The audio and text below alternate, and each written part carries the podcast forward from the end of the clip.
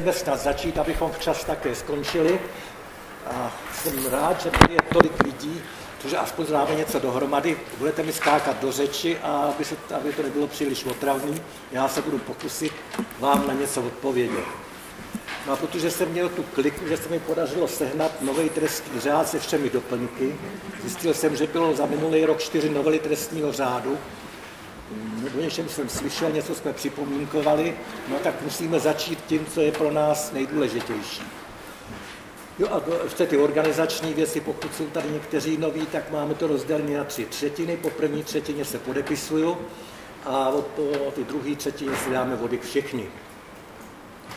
Tak to je zásadní věci a to je účast obhájce na řízení před soudem. V trestním řádu jsou ustanovení paragrafu 35 a tuším 41, které shrnují práva a povinnosti obhájců v řízení, v řízení přípravném i v řízení před soudem a zakotvují zde především právo a každého obžalovaného na to, aby si zvolil obhájce. Jsou zde ustanovení, která jsou prakticky neměná dlouhou dobu zvoleného obhájce. Na tom nic zvláštního není, tím se zabývat tady nemusíme v tomto stádiu řízení, snad jenom při zkouškách, někdy se na to ptají. Ale je zde úplně nová záležitost a týká se to ustanoveného obhájce. Ten trestní řád má tady ustanovení, které zakotvuje nutnou obhajobu v paragrafu 36 a jsou zde takové ty klasické případy, kdy ve všech případech, kde si obžalovaný nebo obviněný obhájce nezvolil, je povinen stát mu obhájce ustanovit prostřední prostřednictvím soudu, když tedy nezvolí tu možnost si sám zvolit vybrat obhájce. Tak tady je to jasné, že už v přípravném řízení musí mít obhájce ve všech případech, je jeho osobní svoboda omezena. Tam jsou nějaké diskuse, do jaké míry, to je možné vždy, ale převažují i ty názory tam, kde to není v zákoně upraveno a osobní svoboda je omezena, aby musel by, měl by být ustanoven obhájce. Tak, jeli ve vazbě, a to nejen ve vazbě v této trestní věci, ale jiné, prostě je ve vazbě, je omezená jeho osobní svoboda, jeli ve výkonu trestu odnětí svobody, jeli ve výkonu ochranného opatření spojené se zbavením osobní svobody nebo na pozorování ve zdravotním ústavu. Tady jednou z těch novel v minulém roce ve výkonu ochranného opatření spojeného se zbavením ochrany svobody. To je ta detence anebo ochranné léčení. Je to B, je-li zbaven způsobilosti k právním úkonům nebo je-li jeho způsobilost právním úkonům omezena. To jsou ty případy, kdy právně je deklarována ta omezení osobní způsobilosti, ale svým způsobem se to rovná i mladistvému, který dosud nenabil zletilosti do 18 let, kde přímo ze zákona je jeho, schopno, je, to jeho je způsobilost právním úkonům omezena. A jde o řízení proti uprchlému. Tam je to bez diskusí, to tam bylo vždycky. Je tady důležitý druhý odstavec, který se v přípravném řízení velmi často obchází a kde nejčastěji dochází k tomu, že i vyšší instance, tedy soud druhého stupně, někdy i soud prvého stupně, ale i v dovolání, eh, dojdou tyto soudy k závěru, že v přípravném řízení měla být, měl by být obhájce a on není. A nebyl. Vždy považovali to soud a v přípravném řízení státní zástupce za nutné, zejména proto, že vzhledem k tělesným nebo duševním vadám obviněného mají pochybnosti o jeho způsobilosti náležitě se hájit. Tady jsou ty e, případy naprosto markantní, kde o tom nikdo nepochybuje, ale jsou to takový, kdy ten člověk sice vypadá dobře, ale přece jenom to jeho IQ se pohybuje kolem 50 a 60. Někdy ten policista, který to provádí s tímhle tím člověkem, nemá žádnou lapálí, tak eh, proč by ustanoval obhájce? Tak mi tak připomínáte jako, eh, jako ten výslech toho, eh, toho Švejka, když se to opakovalo nedávno. Je hodnej, se vším souhlasí a tak dále. Tak ty, ty případy jsou, no ale jsou tady i takový ty nejdrastičtější případy. Já jsem měl takový konkrétní případ, ani nevím, jestli potom jsem to dělal já, byl jsem tam ustanoven, pak už to dělá někdo jiný. Tam šlo o nějakého hluchoněmýho eh, Roma od někud z Liberce, který tady v Časticích nějakým tomu obchodním domě, nějakým tomu zařízení dělal, eh, dělal bílýho koně. Tak ty ostatní nechytli, on se chytil a volal mi nějak, nějaký policista, že jsem byl ustanovený, tak jsem tam měl v noci někam na Prahu východ No a my jsme měli oba dva potíže se s tím člověkem vůbec domluvit. Nějak pak vyplynulo v pozdějším řízení, no to dělala pak kolegyně, že vlastně jediný člověk, který se s ním domluví, je jeho matka. Takže tam to bylo jasný, že tam nebyl schopen se náležitě hájit. No ale pak tady máme ty další důvody, které jsou v tom třetím odstavci paragrafu 36.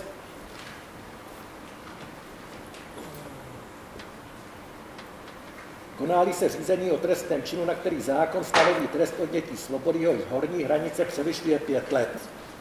Tak opět už od přípravného řízení. A to tady je to klasické ustanovení a pak přišla novela, proti kterými jsme se brojili na Český advokátní komoře, ale samozřejmě i soudy, pak si řekneme proč, že tuto povinnost byla omezena, zkrácena a my si za chvíli řekneme, jakým způsobem eh, se postupuje dnes. No a pak obviněný musí mít eh, obhájcem též v hlavním líčení konaném ve zjednodušeném řízení proti zadrženému. Zase je tu změna, o které si povíme. A pak v řízení se rozhoduje o uležení zabezpečovací detence. Zase práva, dává práva na uplatnění zásady speciality, řízení o vydání do cizího státu, o předání do jiného členského státu a řízení o uznání a výkonu cizozemského rozhodnutí, kterým by uložen nepodmíněný trest tak to jsou ty případy tak okrajové, krajní, to když si, na to si vzpomenete, nemusíte přesně vědět, co a jaká tam, kde je ten cizí prvek, tam by ten obhájce měl být. Pak jedna starší novela, paragraf 36a, hovoří o vykonávacím řízení v tom prvním odstavci a ve druhém řízení o stížnosti pro porušení zákona, o dovolání a povolení obnovy.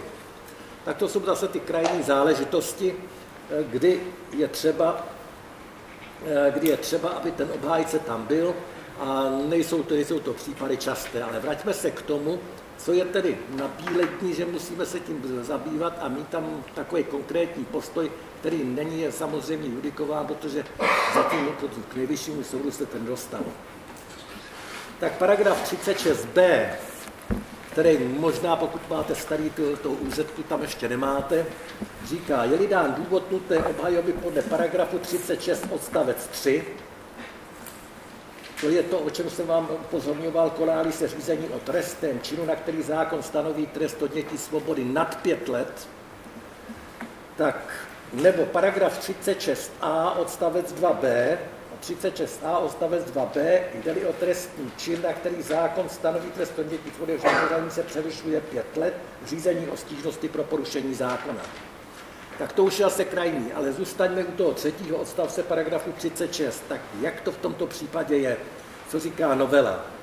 Může obviněný obhájit se vzdát, nejde-li o trestní čin, za který lze uložit výjimečný trest tak v těchto případech samozřejmě, když s tím přišel, eh, přišla legislativa ministerstva spravedlnosti, jsme křičeli my a křičeli, křičeli i soudy. Ono je to vlastně jednoduchý. Já vycházím spíš té své dlouholetější praxe, ne jako advokáta, ale jako soudce. Samozřejmě, jestli je v přípravném řízení eh, byly prováděny výslechy za účasti obhájce, tak člověk věděl, že tam k ničemu prakticky k nějakému porušení zákona nemůže dojít tak člověk byl tak spokojenější, ta se byla odpovídající a tak dále, spíš se to dobře soudilo. A stejně tak z hlediska obhajoby je, pokud ten obhájce má to kvalitně dělat, tak byste měl zúčastňovat ušetřovacích úkonů, pokud to jde, pokud eh, to zase předcházející jedna z novel z roku 2000 nevyloučila, tak ten advokát dostává lepší pohled a samozřejmě může lépe, lépe hájit a vykonávat eh, svá práva. No takže když přišli s touto myšlenkou, no, tak my jsme samozřejmě byli proti a říkali jsme, jak z hlediska soudu, tak z hlediska obhajoby, tam, kde jsou závažné trestné činy, kde je možné uložit trest do 20 let dneska podle trestního zákonníku, tak eh, tam je dobrý, kdyby tam ten obhájce byl. Už v přípravném řízení i v řízení před soudem. Takže se to eh, došlo k nějakému takovému kompromisu, který vlastně vyplývá z druhého odstavce, že vzdání se obhájce podle odstavce 1 může obviněný učinit pouze výslovným písemným prohlášením nebo ústně do protokolu u orgánu činného v trestním řízení, který vede řízení, který vede řízení prohlášení musí být učiněno za přítomnosti obhájce a po předchozí poradě s ním tak trošku jsme se do toho navezli a trošku jsme ty záměry advokáty zlikvidovat, ono nejde ani tak o tu obhajobu a takový ty slavnostní proklamace, jako protože ten advokát něco stojí. Tak To je ta hlavní myšlenka. Tak o co teď běží? Samozřejmě ta praxe tady zač- je několika týdení, tak není nějak dlouhá, ale jak to soudy by měly, nebo myslím si, že budou provádět. A není to jenom můj názor, já už jsem to skonzultoval s některými lidmi, eh, některými soudci. V každém případě, tam, kde se koná řízení, vydá usnesení o zahájení trestního stíhání a jde o tento trestný čin, a nejsou jiné důvody pro to, aby byla nutná obhajoba. To je to na svobodě. Řekněme si nějakou loupež na svobodě vyšetřovaný. Je povinen eh, na žádost, když nebyl zvolený obhájce, je povinen soud ustanovit obhájce a on tak činí, ustanoví tam obhájce a vpoučí ho ve smyslu paragrafu 36b a stejně tak, když v tom ustanovení obhájce, které zasílá obviněnému, musí, eh, musí, musí dát toto poučení, aby věděl ten obviněný, že má právo se rozhodnout, zda chce či nechce toho obhájce mít. To je první záležitost, kterou ty soudy domnívám že to jednou bude jaký judikováno, ale kdy to nevím, o to všechno dlouho trvá. Druhá věc je, že tady zákon přímo říká, že musí ten obhájce se dostavit na místo samé. A musí tam být ustanoven, pač obhájce je jenom ten advokát, který je ustanovený, obhájcem není. A musí v přítomnosti samozřejmě, obhájce má právo jednat bez účasti další, se s tím obviněným poradit a vysvětlit mu všechna plus i minus. Takový můj osobní názor, spíš tedy obhájce se z posledních let mého důchodcovského působení je ten, že tedy mu to řeknu, podívejte se, vážený pane, jestli to chcete dělat kvalitně, nechte si mě jako obhájce, ale chcete-li šetřit, tak řekněte rovnou, eh, že netrváte na účasti při vyšetřovacích úkonech. Ale rozhodně bych vám doporučoval, nechoďte sám k soudu. No to je, je to u takových těch méně závažných věcí, kde nehrozí zavření, tak je to jiný. Ale tam, kde je ta sazba, nevím, do 8 let, do 10 let, do 12 let, někde až do 20, tak tam bych si to netrouf. Můžete stíhat, může někdo být souzený, já nevím, pro zabití, to už je sazba jak hrom, vražda novorozeného dítěte matkou, zase sazba jak hrom a nemusí být vazba. Takže platí jenom ten důvod toho třetího odstavce paragrafu 36. Takže bych doporučoval v každém případě si s ním promluvit, vysvětlit mu to, že ne, nemáte povinnost eh, vydávat hrozný, hrozný peníze za výslech za úč, při účasti na těch 20 svědcích nebo 30 svědcích, ale že byste se něčeho důležitého měl zúčastnit po konzultaci s ním. Jestli vás nebude chtít, je to jeho vina, bohužel se tam nemůžeme dál dostat. Tak to je ten nejčastější případ. Další případ, který je obdobný, je ten případ, kdy, kdy se rozhoduje o po zkráceném přípravném řízení, ve zjednodušeném řízení, kde opět zase by nemusel být, ale hrozí tady zase ty důsledky, zase to tomu člověku musíme vysvětlit. Pak je tady ještě jeden případ, na který, eh, na který pamatuje ta poslední věta toho paragrafu 36b. Obviněný se může obhájce vzdát i v případě nutné obhajoby podle paragrafu 36 odstavec 4 písmeno A. 36 odstavec 4 písmeno A hlavním líčení konaném ve zjednodušeném řízení proti zadrženému. To je to, o čem jsem zde teď mluvil. No a jak to má, jak to má vypadat, to vzdání se může obviněný učinit pouze výslovným píslovným prohlášením, ústně do protokolu, musí být učeno za přítomnosti po předchozí poradě s ním. Prohlášení o vzdání se obhájce tak tady je to i jiný, že pokud si veme na ní nemá a žádá o ustanovení toho obhájce, tak eh, přichází tyto, eh, toto v úvahu. Úkony provedené od doručení prohlášení o vzdání se obhájce orgánů činnému v trestním řízení do jeho zpěvzetí není třeba opakovat jen z důvodu, že obviněný neměl v té době obhájce. Tady je to celkem to řešení, které trestní řád přináší v jiných případech, tak může se stát, že obviněný prohlásí, že si nepřeje obhájce, ten taky nefunguje, no ale pak si obhájce přivede nebo požádá o ustanovení v další fázi přípravného řízení nebo až pro řízení před soudem, ale pořád ty úkony, které byly povedeny, jsou lege artis a jsou důkazem a tak dále. Pokud tedy důkazem vůbec mohou být, ale to si o tom si povíme v další části. Takže tím jsme se dostali do takové té oblasti, kdy se z advokáta stává obhájce. Já jenom bych chtěl, až to jsou ty nové věci, se kterými se musíme teď, budeme teď setkávat a budou se řešit judikatura, bude zatím jsem nic konkrétního k tomu ještě žádný, aspoň byl jsem si nevšiml žádných článků, že by k tomu bylo. Tak jde jenom o to, aby jste věděli, jakým způsobem zacházet. No a teď se podívejme na to, co ten advokát, když se stane obhájcem, a on se může stát nejen obhájcem, on se může stát i zmocněncem poškozené, poškozeného nebo zmocněncem zúčastněné osoby, tak jakým způsobem eh, a co může dělat v tom řízení před soudem.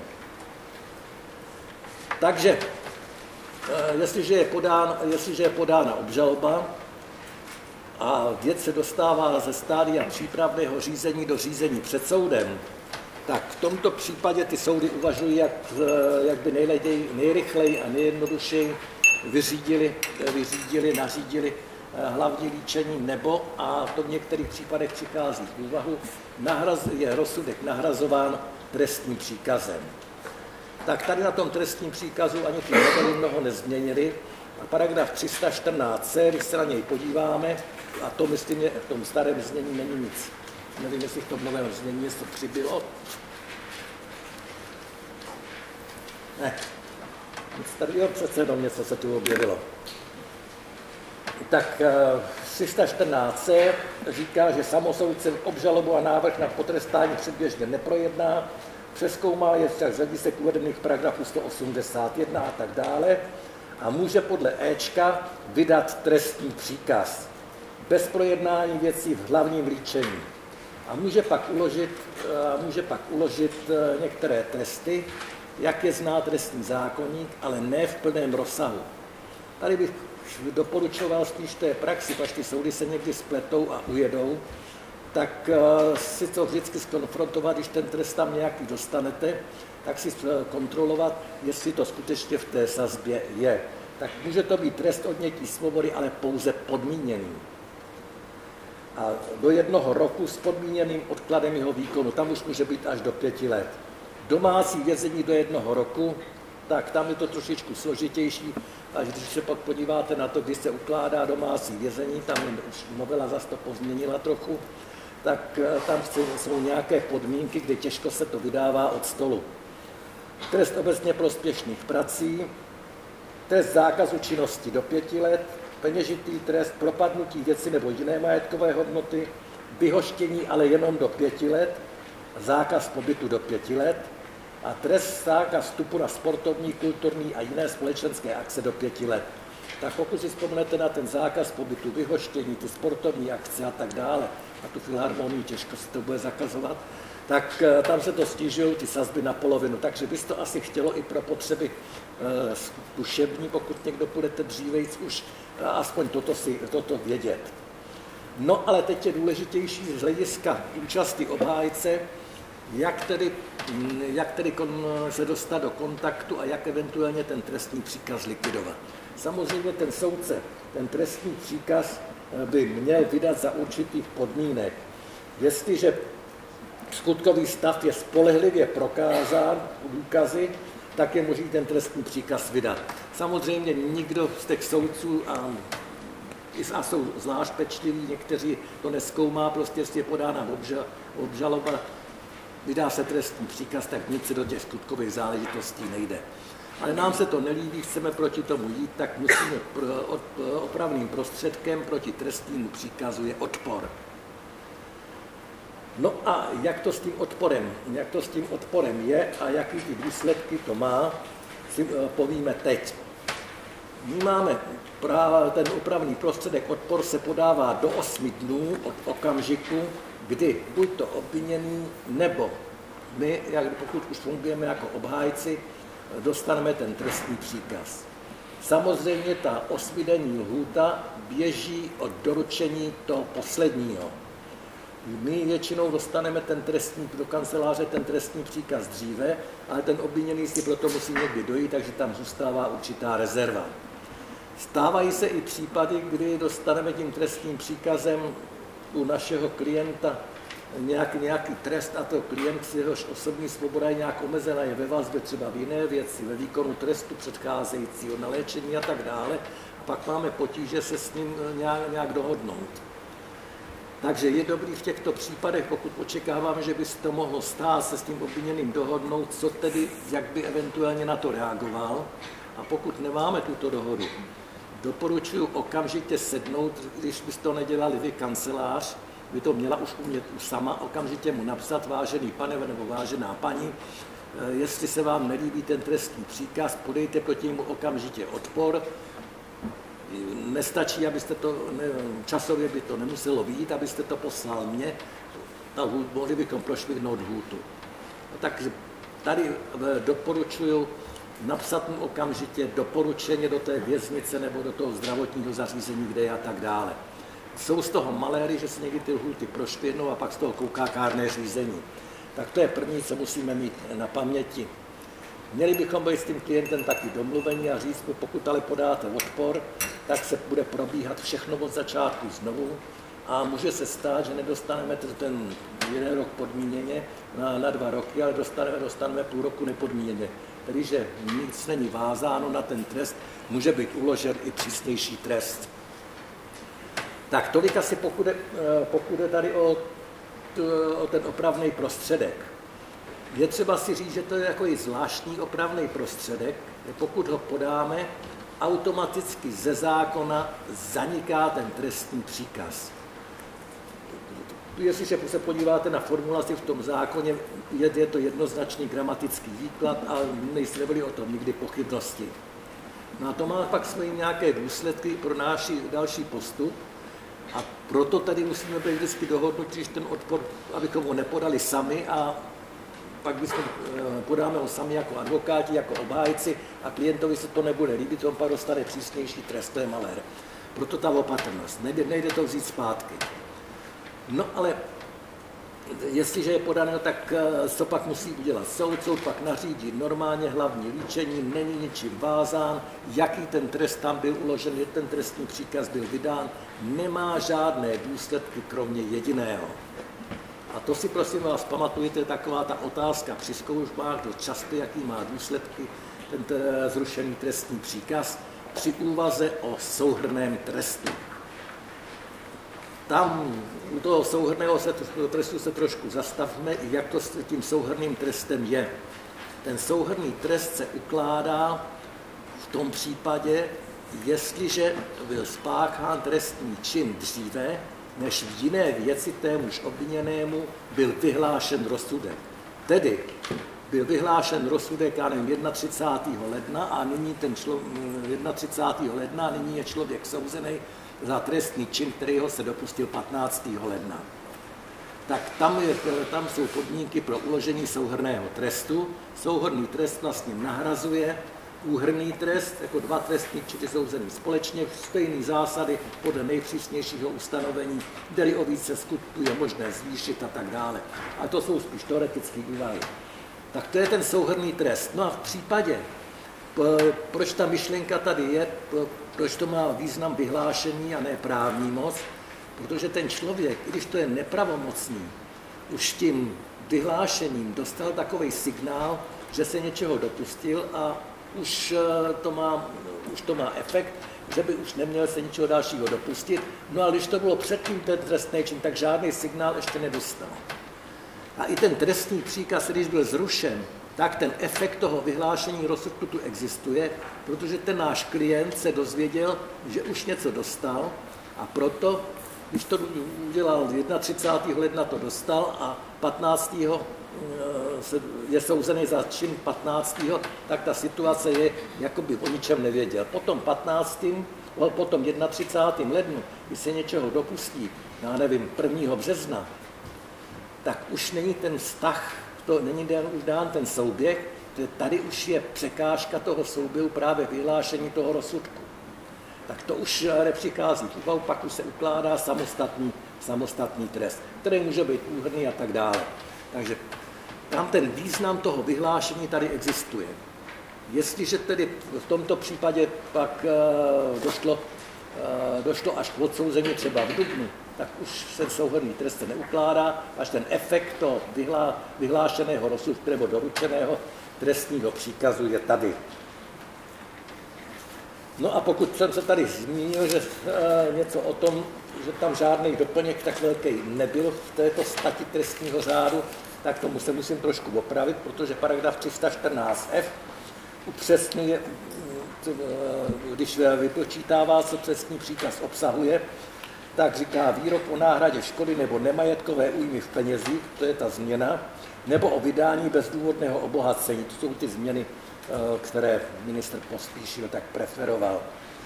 Jestliže byl nárok na náhradu škody nebo nemajetkové újmy na penězích nebo na vydání bezdůvodného obohacení řádně uplatněn. O tom budeme mluvit, o tom uplatňování těch poškozených. Tak máme za sebou tu první část, ten trestní příkaz, to jsou asi takové ty podstatné věci, které bychom měli znát. Tak tady máme ustanovení paragrafu 314b, které navazuje na zkrácené přípravné řízení, ve kterém nemáme co dělat, to si dělají v těch okamžitých věcech, ale jak probíhá to zjednodušené řízení.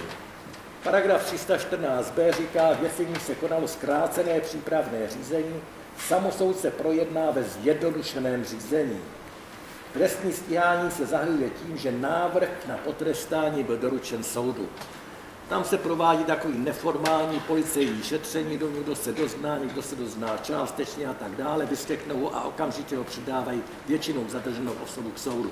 Teprve tam jde advokát a ten se tam dostaví, tam eh, je vždycky musí být ustanoven zadržená ta osoba, musí tam přijít vždycky. A pak je ten režim, o kterém změněný, o kterém jsem tady před chvílí hovořil, že se ho musí ten soudce zdázat, jestli chce advokáta na to, my se s tím máme právo poradit, udělá se písemně, že nechce a tak dále. To je v případě, kdy ta osobní svoboda omezena.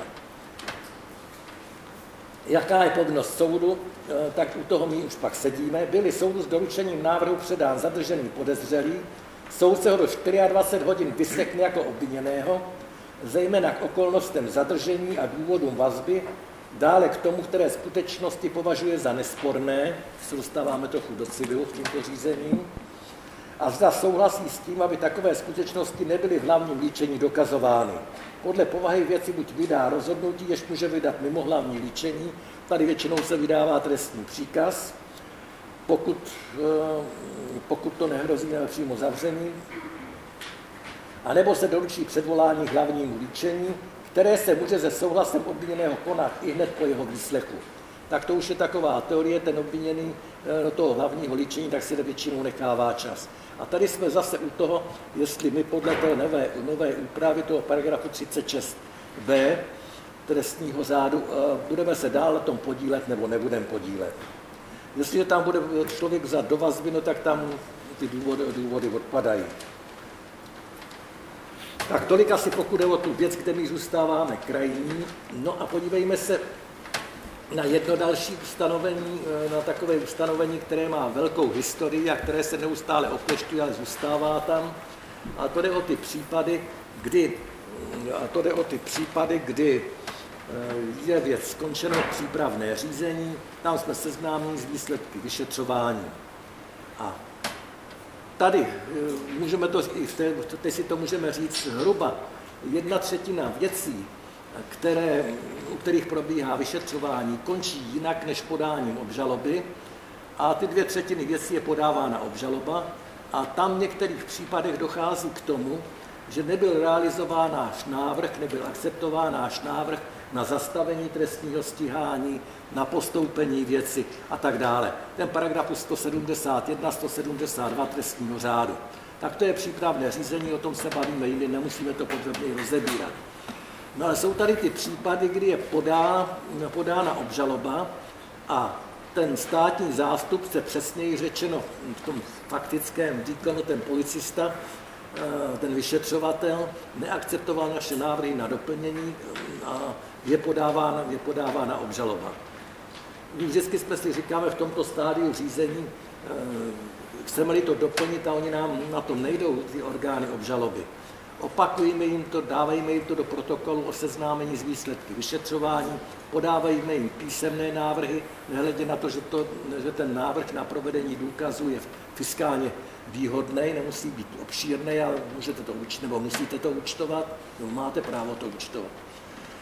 Opakujte ty důvody. Ten státní zástupce, ať má mít hlavní slovo v tom přípravném řízení, tak to, tak to hlavní slovo někdy nebývá, dokonce někdy to bývá tak, že ten policista přijde, ten vyšetřovatel a napíše i důvody obžaloby, ale do nějakých těch složitějších věcí, takže hlavní slovo má ten policista. A když on nám řekne, když mi navrhne při seznámení z výsledky vyšetřování, já už vám znal se nepřiberu, už to jednou navrhoval, už jsem vám to zamítá, už nevyslechnu tyhle ty lidi, to si vyříďte před soudem. Tak to stejně dejte do toho protokolu o seznámení z výsledky vyšetřování a udělejte písemný návrh na toho státního zástupce. Ten vám to na čtvrtce papíru vám řekne, že to nebude provádět, ani ten vyšetřovatel, ani, ale máme to už, máme to ve spise. No a teď my pořád chceme, aby to přece jenom bylo doplněno, to dokazování. A tak tady máme tu jednu instituci, která se tam dostala v roce 1957 do trestního řádu a to byl ten institut předběžného projednání obžaloby. Ono to má takovou tu historii, teď už jsme dlouhé historii, kterou já jsem už bohužel zažil u soudu, tak Eh, tehdy prostě panovala taková teorie, že před soud by měly chodit věci kvalitně vyšetřené, kompletně všechno, že by to v podstatě znamenalo, že by soud jenom dal razítko, přidal trest a dal razítko. Takže tam vždycky se považovalo za hrozný neúspěch ty obžaloby, jestli je to, eh, došlo ke zproštění, nebo že když musel provádět dokazování, když to nebylo provedeno v přípravném řízení. Proto se zavedla i ta instituce toho předběžného projednání obžaloby a ty paragrafy 180, a teď se musím podívat, kolik přesně ten nejdůležitější je paragraf 186 tedy. Ale ty předcházející jsou takový ty uvozovací, které nám vysvětlují, o co tu běží.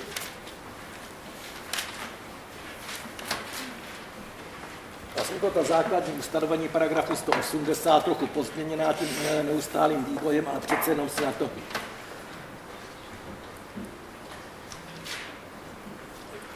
snad se, snad se můžeme podívat na paragraf 180, 180 odstavec 3. Při dokazování v hlavním líčení a veřejném zasedání státní zástupce navrhuje provedení důkazů, které nebyly navrženy již v obžalobě a potřeba je provést vznikla v průběhu řízení před soudem.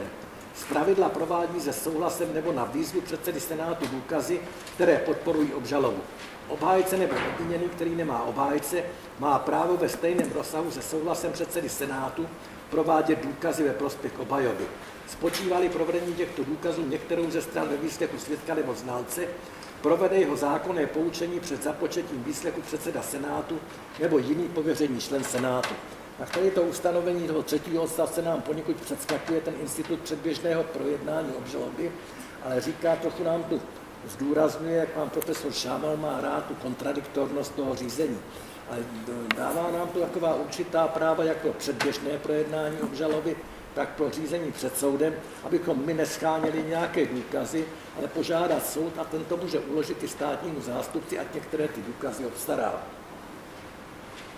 V tom dalším čtvrtém odstavci jsou tady některá ta ustanovení zase na tu, na tu, záležitost, na tu záležitost toho provádění, provádění důkazů hlavním líčení ve veřejném zasedání nebo při jiném úkonu soudu může každá ze stran znášet kdykoliv v průběhu námitky proti způsobu provádění úkonu.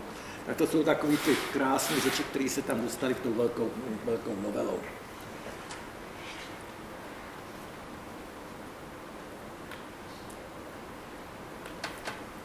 No ale zaskočme si, jdeme trochu dál, podívejme, nebo vynech, vynechme nějaký ty záleží o tom konferenčním zařízení a tak dále a podívejme se na ten paragraf 186 a návaznosti na něj paragraf 188, co ten advokát může, nebo jak ten soud má právo se bránit nějak těm záležitostem ne, nehotovým, aby nedostali, nebo ne, nebo tam, kde byl, bylo porušení procesních předpisů, jak soud se má bránit, aby nemusel všechno projednávat.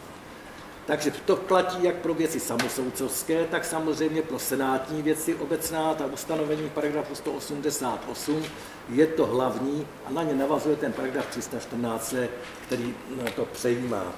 Tak co můžeme my navrhnout, nebo co může ten soudce v tom, příprav, v tom okamžiku, kdy je věc předložena, předložena soudu, jak se může bránit tomu, aby to nemusel nařídit hlavní líčení tak především podle toho Ačka paragrafu 188 tu mohou být námitky co do věcné nebo místní příslušnosti.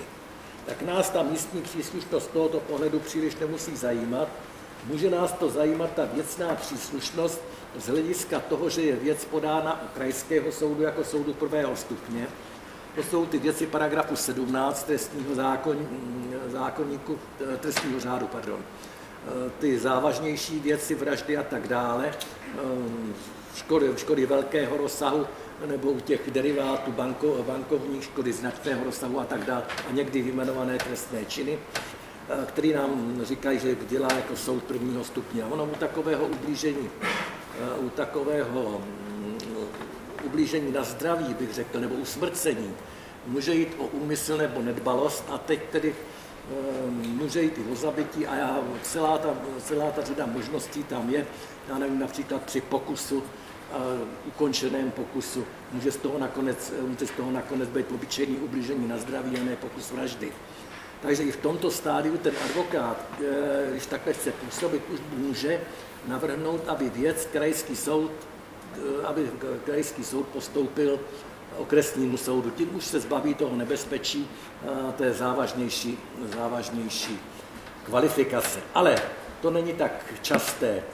Častější jsou ty ostatní případy, tak tam, kde nám, eh, tam, kde nám nevyšel už ten návrh v přípravném řízení na postoupení věcí jinému orgánu, je třeba ho opakovat, prakticky se stejnými důvody adresovat to soudu a navrhnout mu, aby věc postoupil podle paragrafu 188 odstavec tuším B, že to je, ano, a se zřetelem k paragrafu 171 odstavec 1 jinému orgánu.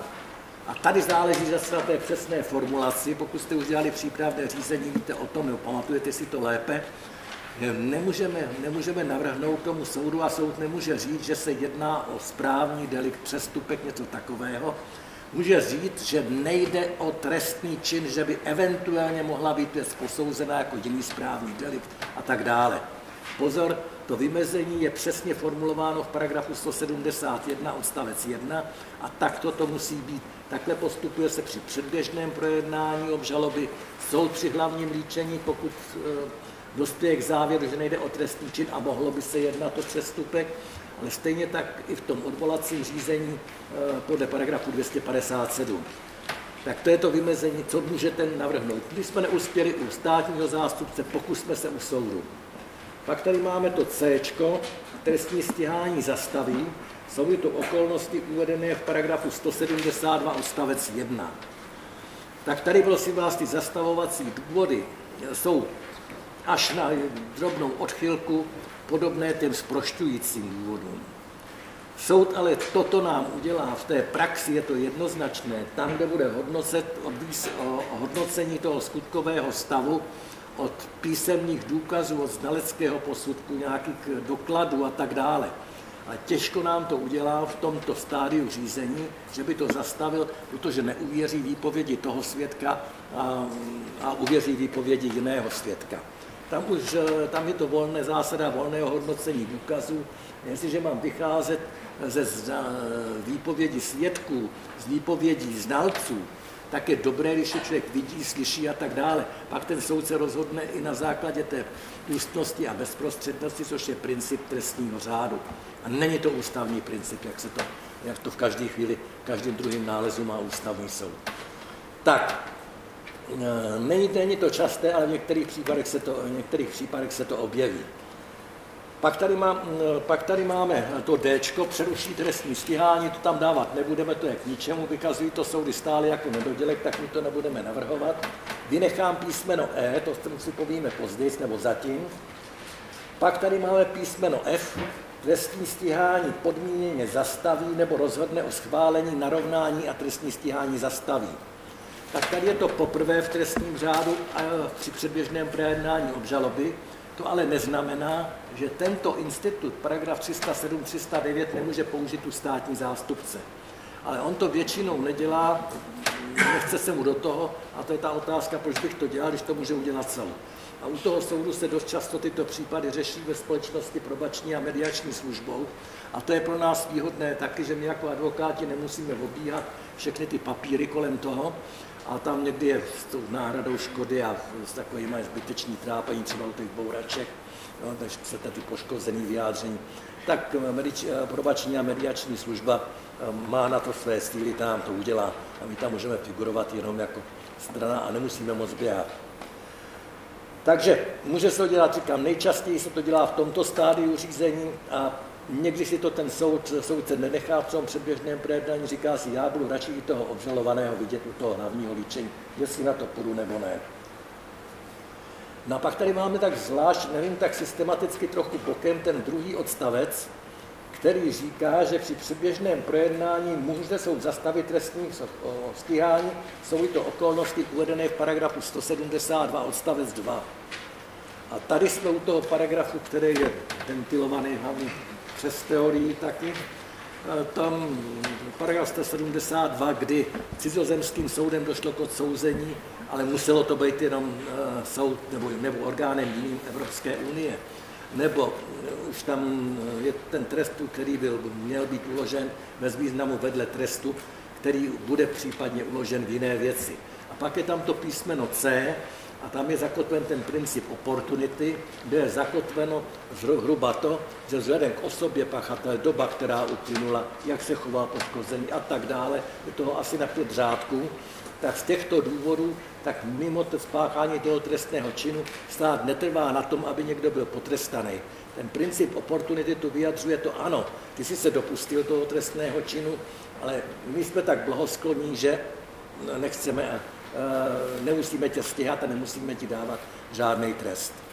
Tak Zatímco ten materiální princip říká ne, tady se byly splněny formální znaky, ale nebyla tu nebezpečnost, tak proto, není, proto nejde vůbec o trestný čin.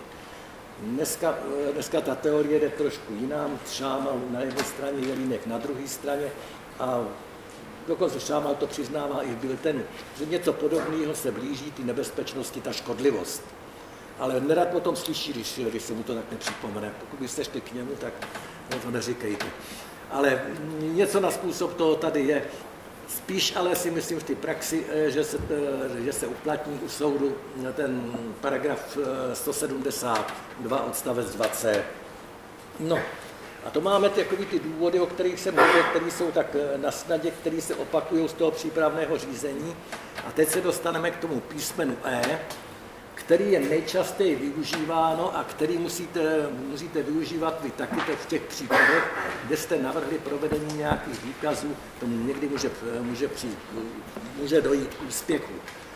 Tak tady ten paragraf, to, to Ečko, nám říká, že je důvod pro vrácení věci do přípravného řízení, jestliže došlo k nějakým závažným procesním vadám, které nejdou napravit v řízení před soudem. Typická taková vada je, která je po velký novele z roku 2000, třeba to, že nebylo u pokračovacího deliktu zahájeno trestní stíhání ohledně všech dílčích skutků. No tak tam eh, bylo zájeno trestní stíhání ohledně deseti chat a na dvě chaty zapomněli, zažalovali to, zapomněli na to. Tak o tom nelze rozhodnout. Důvod pro vrácení. Nebo tam by mohl být ten důvod eh, toho obhájce, že to je klient, že máte klienta, nebo přijdete na to, že máte klienta, který se nemohl náležitě hájit, pač jeho duševní obzor je všelijaký, problematický, no tak, ale ono se s ním dobře pracovalo, no tak proč bychom tam toho obhájce ustanovovali. Tak to jsou asi ty důvody, to jsou asi ty důvody, nebo můžou se teď vyskytnout ty případy, že třeba se dozvíte teprve v řízení když převezmete obhajobu, že tam bylo působeno na něj, aby u těch nejzávažnějších trestních činů eh, si obhájce nebral, že to stejně bude zbytečný a, a tak dále. Takový ty nezákonnosti, které eh, nelze napravit. Tak tady eh, v těchto případech lze uspět. Já jenom bych podotkl v celé té judikatuře, je to nejen tady u tohoto ustanovení, ty závažné procesní vady, najdete i u paragrafu 258 u toho Ačka 258 1a trestního řádu. Závažné procesní vady v přípravném řízení. Tady se dá uspět. No a pak tady byla ta záležitost, ta druhá část. A když se podíváme na to změní, tak víme, že to už bude trošku problematičtější. že nebo k objasnění základních skutkových okolností, bez kterých není možné v hlavním líčení ve věci rozhodnout, a v řízení před soudem by takové došetření bylo v porovnání s možnostmi opatřit takový důkaz v přípravném řízení spojeno s výraznými obtížemi nebo by bylo zřejmě na újmu rychlosti řízení. tak dříve bylo třeba možné vrátit věc k došetření v tom případě, kde bylo potřeba nějaký znalecký posudek. No pak po rušených změnách a při této úpravě už to nepřichází v úvahu. Řekněme asi tolik. Pokud víme, že jsou, je potřeba vyslechnout třeba dva svědky, budeme na nich trvat, tak bychom tady asi neuspěli. Ale jestliže budeme třeba chtít prošetřit, já nevím, nějakou rvačku v hospodě, nebo, nebo nějaký požár a došetřit a zjistit, kdo tam byl, kdo tam nebyl, takový to operativní pátrání, tak to by byl ten důvod, ten operativní charakter toho, kde to má. Takže tam jde o konkrétní svědky, asi ne. No, jestli bychom chtěli vyslechnout dalších deset svědků, tak nechat to na soud, tak každý ten soud si bude trochu uvažovat, řekne, tak to si nechám udělat. A pokusí se o to. Ne vždy odvolačka mu na to jde, protože odvolačka to neprovádí. Ale za pokus to stojí. Takže my to na paměti musíme si vždycky vymyslet nějaké ty záležitosti e, takového širšího chvátrání, abychom to dostali do stádia přípravného řízení. Takže to, je asi eh, to jsou asi ty důvody, které bychom měli znát. Ta otázka padá při zkouškách, předběžné projednání a ono to je formulováno většinou tak, co můžete jako obhájci navrhnout v tomto případě eh, soudu a jaký je ten postup. No něco podobného pak je i v odvolačce, ale k tomu my se eh, dostaneme, dostaneme později. Tak tolik asi, eh, tolik asi pokud je o ty první, první otázky toho, toho řízení, řízení před soudem a dáme si teď tak čtvrt hodiny volno, než to všechno podepíšu. Tak, záležitosti, kam se posadit a tak dále. A pak některé ty věci teoretické, které jsou tak ve vzduchu a nevíme se s ním příliš eh, rady. Uvidíme se pak řekne nejvyšší soud. Takže já bych ještě doporučil, abyste, až budete ke zkoušce, se podívali na paragraf 12 uh, eh, trestního řádu, který eh, je takovým tím základem uh, vykládání některé pojmy. A to jsem na to přišel, vzpomněl jsem si na to v souvislosti s tím, že teprve tímto okamžikem kdy je nařízeno hlavní líčení, se z obviněného stává tež obžalovaný. To je taková běžná otázka, kdy se stává z, obžalo, z obviněného obžalovaný, tak samozřejmě ne podáním obžaloby, ale nařízením hlavního líčení. Když vidí máte předpis trestního příkazu, tak tam je stále obviněný. Nebylo nařízeno hlavní líčení. Tak a v tom paragrafu 12 je výklad některých pojmů, obviněný, pokračování a tak dále, které musíme znát. Já jenom v souvislosti s tím obviněným a obžalovaným. Tak pokud je o nařízení hlavního líčení, tak jsou to nařizuje tak v určitých lhůtách, které jsou pořádkového charakteru a který nás nemusí zajímat a musí provádět nějaké úkony, až ty pořádkové lhuty jsou proto, aby se nedodržovaly a jsou výjimky, tak nás bude zajímat, kdy to máme dostat včas a jak se na to připravit.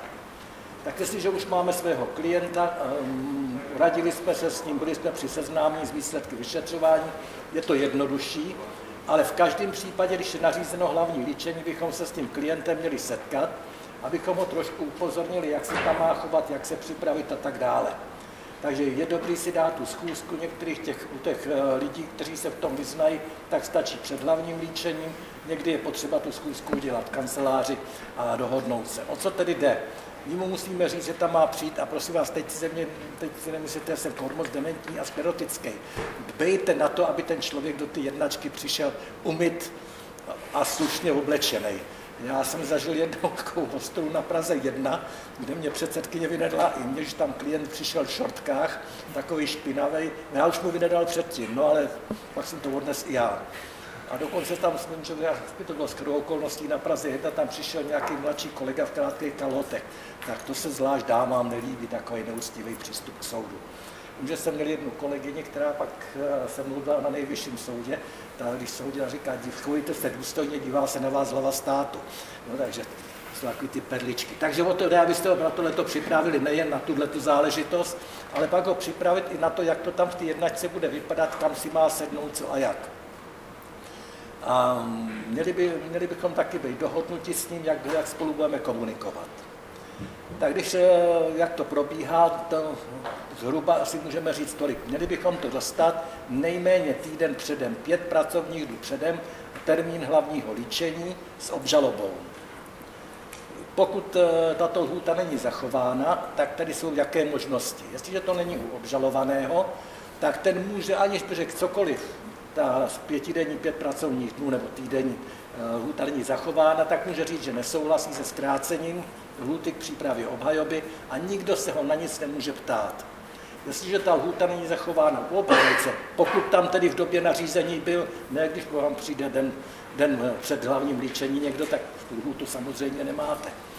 Ale tak eh, v tom případě eh, my můžeme jenom souhlasit se zkrácením té lhůty. Pokud nemá ani obhájce, ani obžalovaný, tak je dobrý, abychom si to ujasnili, za budeme chtít konat, nebudeme chtít konat. Někdo bude chtít konat hlavní líčení, někdo to bude chtít promeškat. Mějme na paměti to, že ty soudy mají zájem na to, aby se to vyřizovalo, tak je zbytečně nešikanujeme a snažme se jim trošku víc střít. Oni nám pak jindy výjdou taky s odročením v termínu a tak dále. Tak to je první. My musíme být s tím klientem dohodnuti, ovšem taková ten slušnost vztahu k soudu eh, nemůže být na úkor, na úkor obhajoby. No a takže pak eh, je taková další záležitost, jak se tedy chovat v průběhu toho, v průběhu toho jednání. Když nás tam tedy předvolají, tak přišla nějaká instrukce Metejla, jak kdo v té jednačce má sedět a tak dále. Tak ten základní princip je, když jsme tam tedy sami obhájce a klient, že sedíme, a to už je jedno, po levé ruce senátu nebo samosoudce, advokát a, a obžalovaný, někdy tam si sednou buď to advokát blíž, když má být výslech obžalovaného, nechme ho, ať ten jde k tomu pultíku a tak dále. To už je jedno. Pokud je tam více těch advokátů a více obžalovaných, tak by měli ty dva sedět vždycky vedle sebe a měli by se ty advokáti dohodnout, aby to pořadí těch advokátů i těch obžalovaných bylo podle pořadí v obžalobě. Jo, tak jsou tři obžalovaní, tak by měl být advokát, obžalovaný, advokát, obžalovaný podle té obžaloby.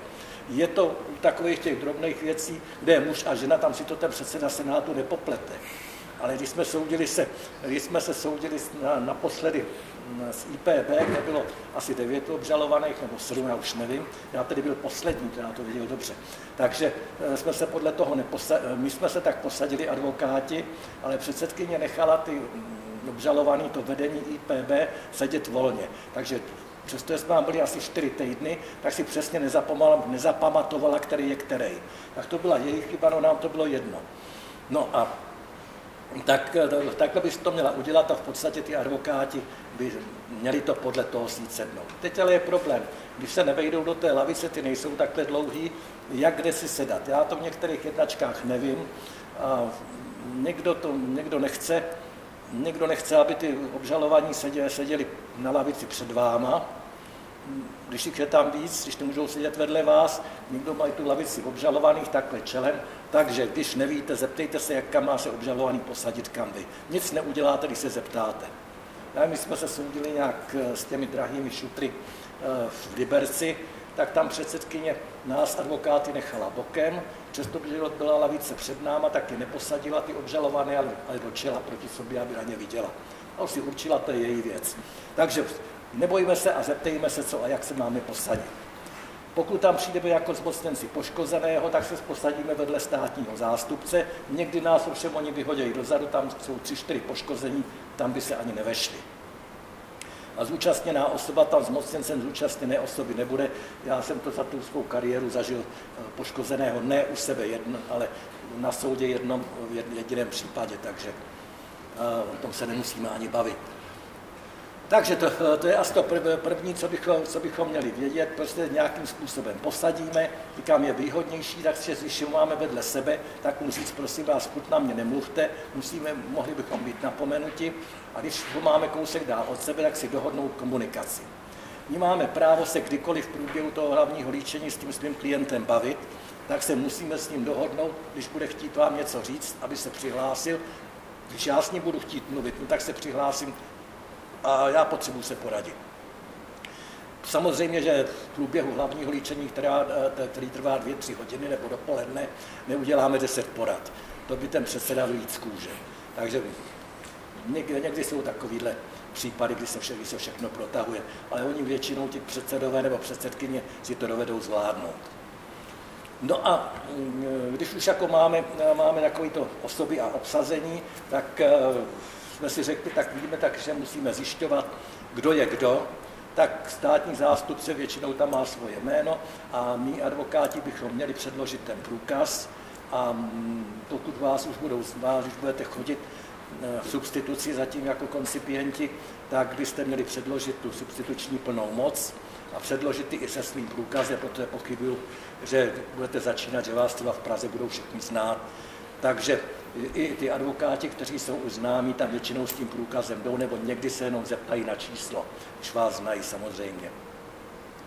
Tak eh, to, se, eh, to je v průběhu toho přestavování. Napřed tedy jsou ty obžalování, ty obžalování, zjišťuje se ta lhůta a ty obžalování, a to byste měli taky říct tomu vašemu klientovi, aby žádný to předvolání neukazoval, aby si vzal jenom průkaz totožnosti, nejlepší občanský průkaz a ukázal ho. Samozřejmě, když už se odročenost vyhlásila po třetí, po čtvrtý, tak už eh, se znáte, tak už to není zapotřebí. Já si jenom vzpomínám, když jsem někdy v roce 89 pozdější slavný místo předseda nejvyššího soudu, který byl poslední době neustále na tapetě, soudil nějakou věc roka půl, tady eh, soudil to v jednačce na Praze Západ. A on říká, no, my už jsme s těma měli tam sedm obžalovaných, my jsme už se spolu tak znali, že jsme si posílali přání k Velikonocům a k Vánocům. No, takže to už pak ten vztah je úplně jiný, už každý ví, jak reaguje, i když je to soud a obhajoba.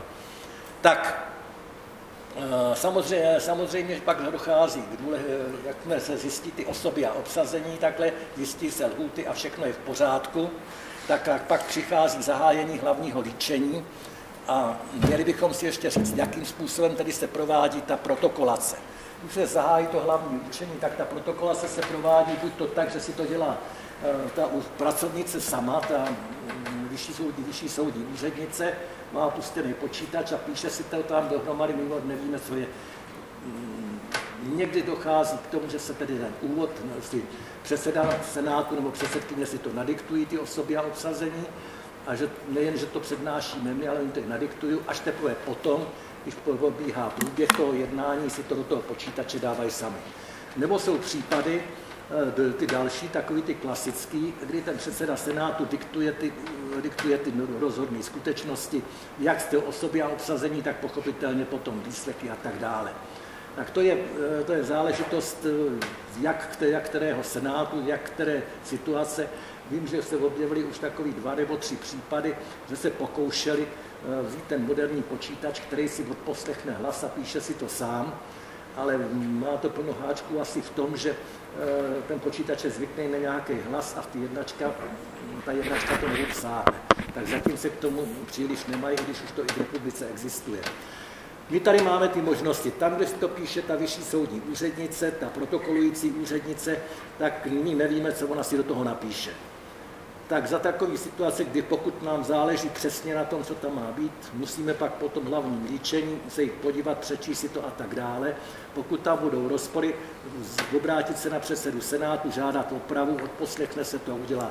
Vím, že ve dvou, třech případech eh, někteří kolegové měli takový rozpor a vždycky bez problému se to opravilo. A samozřejmě tam můžou být důležité věci, který opravíme, no a nějaký malichernosti můžeme nechat. No a ten případ tam, kde se to diktuje a víme, co se do toho dává, no tak to slyšíme a pokud je něco v pořádku, můžeme žádat o upřesnění, o upřesnění formulace. A zase pozor na to, nešikanujme toho předsedu Senátu, on nemusí doslova protokolovat. On tam protokoluje obsah toho, té výpovědi. Někdy záleží na tom, že by to mělo být přesnější, zejména u znalců je to složitější, tam začnou mluvit v, nějakých, v eh, nějakým cizím jazyce, který my neovládáme, já nevím, jak to v oblasti počítačů nebo elektri, elektroniky, nebo no i v tom zdravotnictví, psychiatrický výrazy člověk se už naučí, protože to je každý třetí případ, kde je psychiatr. No ale nějaký jiný eh, těžko dáme dohromady. Tam je to nejlepší a to si dělají předsedové, požádají znalce, aby to nadiktoval. No takže pak je to jasné. A to má samozřejmě ráda, ráda i ta protokolující úřednice, ať má tu formu či onu formu. Tak, no a to je, ta, to je případ té protokolace, no a teď eh, ten průběh toho jednání. Jestliže máme posazený, víme už, jak se bude diktovat, tak jak to začíná, to hlavní líčení. Hlavní líčení začíná tím, že státní zástupce přednese obžalobu. Tu obžalobu přetáší státní zástupce v podstatě jenom tak, že přečte výrok důvody důvody jsem málo kdy čto, já jsem v praxi, pokud jsem soudil, jsem nikdy nechtěl, aby ty důvody přečetli. Tak dlouho na tom okrese nebyl. Ale ne, ani jsem to nezažil jako advokát, že by to nějak bylo. Stačí, stačí ten výrok ty obžaloby, přečte ho, řekne z důvodu, které jsou v obžalobě a která byla už doručena, všichni máte k dispozici. To bychom zbytečně se tam otravovali. No a pak přichází ta další důležitá věc, a to je otázka, kterou věnuje náš pan ministr zvláštní pozornost na některé ty kruhy bílý bezpečí a tak dále, to je ta instituce poškozených. Eh, ten, kdo to je poškozený, je v paragrafu 43, paragrafu 43 trestního řádu, zase to je trošku pozměněný, tak protože to nemáte asi všichni, já měl náhodou tu kliku, že jsem to koupil, takže to přečtu, já tu změnu taky přesně neznám. Ten, komu bylo trestním činem ublíženo na zdraví, způsobena majetková, a teď to tam je to nový, nemajetková újma, nebo ten, na jehož úkor se pachatel trestním činem obohatil, škoda má právo činit návrhy a tak dále. Tak tady bylo, bylo způsobena škoda, pak tady říkal to bezdůvodné obohacení a újma. Tak to tam je to nový. No totiž když v minulosti byly diskuse o tom, jestli vůbec je to škoda, to, co my vymáháme v trestním řízení, jestli to není bezdůvodné obohacení, ukrádeže třeba.